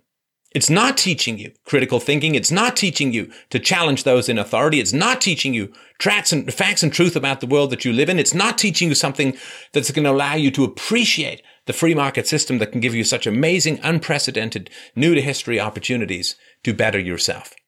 I mean, imagine if I had listened to my Marxist professors. Imagine if I had listened to my communist or socialist professors. Would I ever have gone out and started a company? Well, no. Who wants to be an evil exploiter? Would I have ever started this show, Free Domain Radio? Well, no. Who wants to be some evil exploiter? No. Yeah. The population is compliant and subservient. No. The students are compliant and subservient to the academic system that exploits them, that says, hey, you're 17. Why don't you sign this loan for massive amounts of money on an unproven education that's probably going to churn you out dumber than when you went in? Mm-hmm. Why don't we not tell you about all the downsides of this education? Why don't we not tell you the employment opportunities that this education may or may not provide to you? And when you get in, why don't we get you so much in debt, that you will be terrified to think for yourself and challenge any of your instructors for fear of losing the investment you've already sunk in? That's insane. What they're accusing the free market of doing is exactly what they're doing. And either they know it, in which case they're thoroughly immoral, or they don't, in which case it's up to me to say it. Yeah, I mean, I couldn't say it better than myself. It seems like what's really keeping a lot of my fellow students back is the ideology pushing that's going on. And I'm fortunate. I'm getting an engineering degree and I'm going into industry, and I do have some loans, but I'm in a good place. And also I know a lot of this is bullshit, so I don't soak it in and let it influence me. But I know a lot of people that are getting liberal arts degrees or something similar, or even engineering degrees, but they think this same way, and they get the mindset of this. I can't go into industry because I'm going to have to work for somebody. Get corrupted by this too, right? Exactly. Yeah, and who spend their whole lives feeling they're participating in an immoral system, and which brings all the anxiety, depression, and self hatred that comes along with that idea. Exactly. And I don't know how you're supposed to function in the engineering world and I want to go into the medical device world. I don't know how you function in that, thinking that you're being exploited when you got to work 40 or 60 hours a week just to try to put something to market after a couple of years. I don't understand how you can, you know, have this ideology and do that at the same time. So we're either going to see an influx of people going into higher academia, which is fine for research, but if they're corrupted, then it's just going to perpetuate the cycle, and we're going to see a decline in people in industry, which means we're not going to have any sort of, you know, competition or any sort of, you know, bettering of technology. And that's just only in the engineering world. I can't even imagine what's going to happen with politics and, you know, social structures and whatnot, with people getting those liberal arts degrees and other kind of stuff. And it really pisses me off that you can perpetuate these things. And what it comes down to is, I think that's sort of interesting, is that a lot of these things that they're saying aren't true about the capitalist system, but it's true about themselves. And you alluded to it early. And I think that's something that I found interesting, that you might find interesting, is that they're pushing these ideas of, well, the state wants to oppress you in this direction, and they use it through academia and the military and the courts and all this kind of stuff. But really, they're doing that with their ideology. They just don't want to admit it, because then they're the bad guy.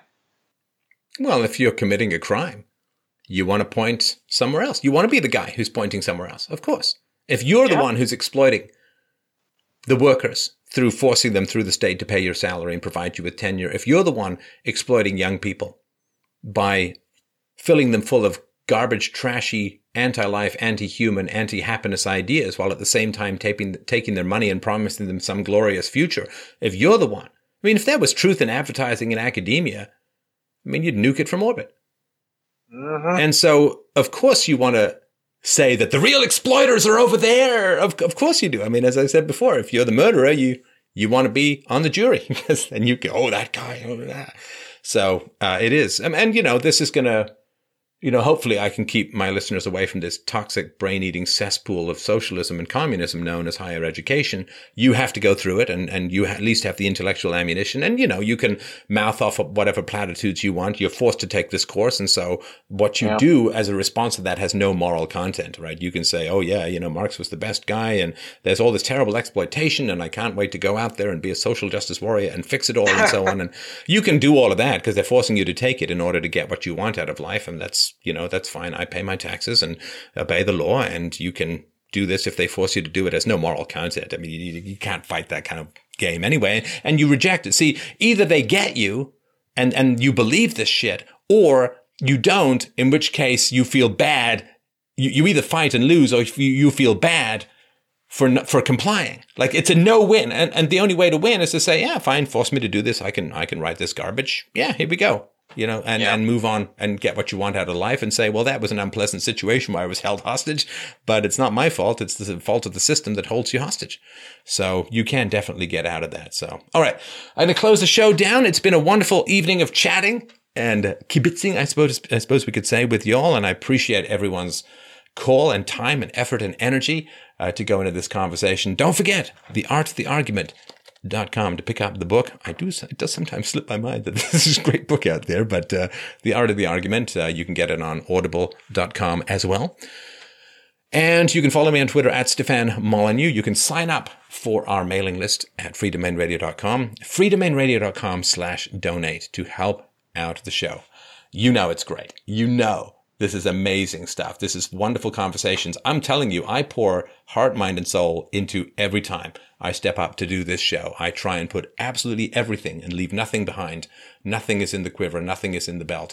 And that can be tiring. That can be exhausting. You can rejuvenate me with a donation that helps. It is the star that fills up my power meter. So freedomainradio.com/donate. And last but not least, I don't think I said this. You can go to fdrurl.com/Amazon to help out with the affiliate link. Thanks everyone so much. Off I go to rest my voice.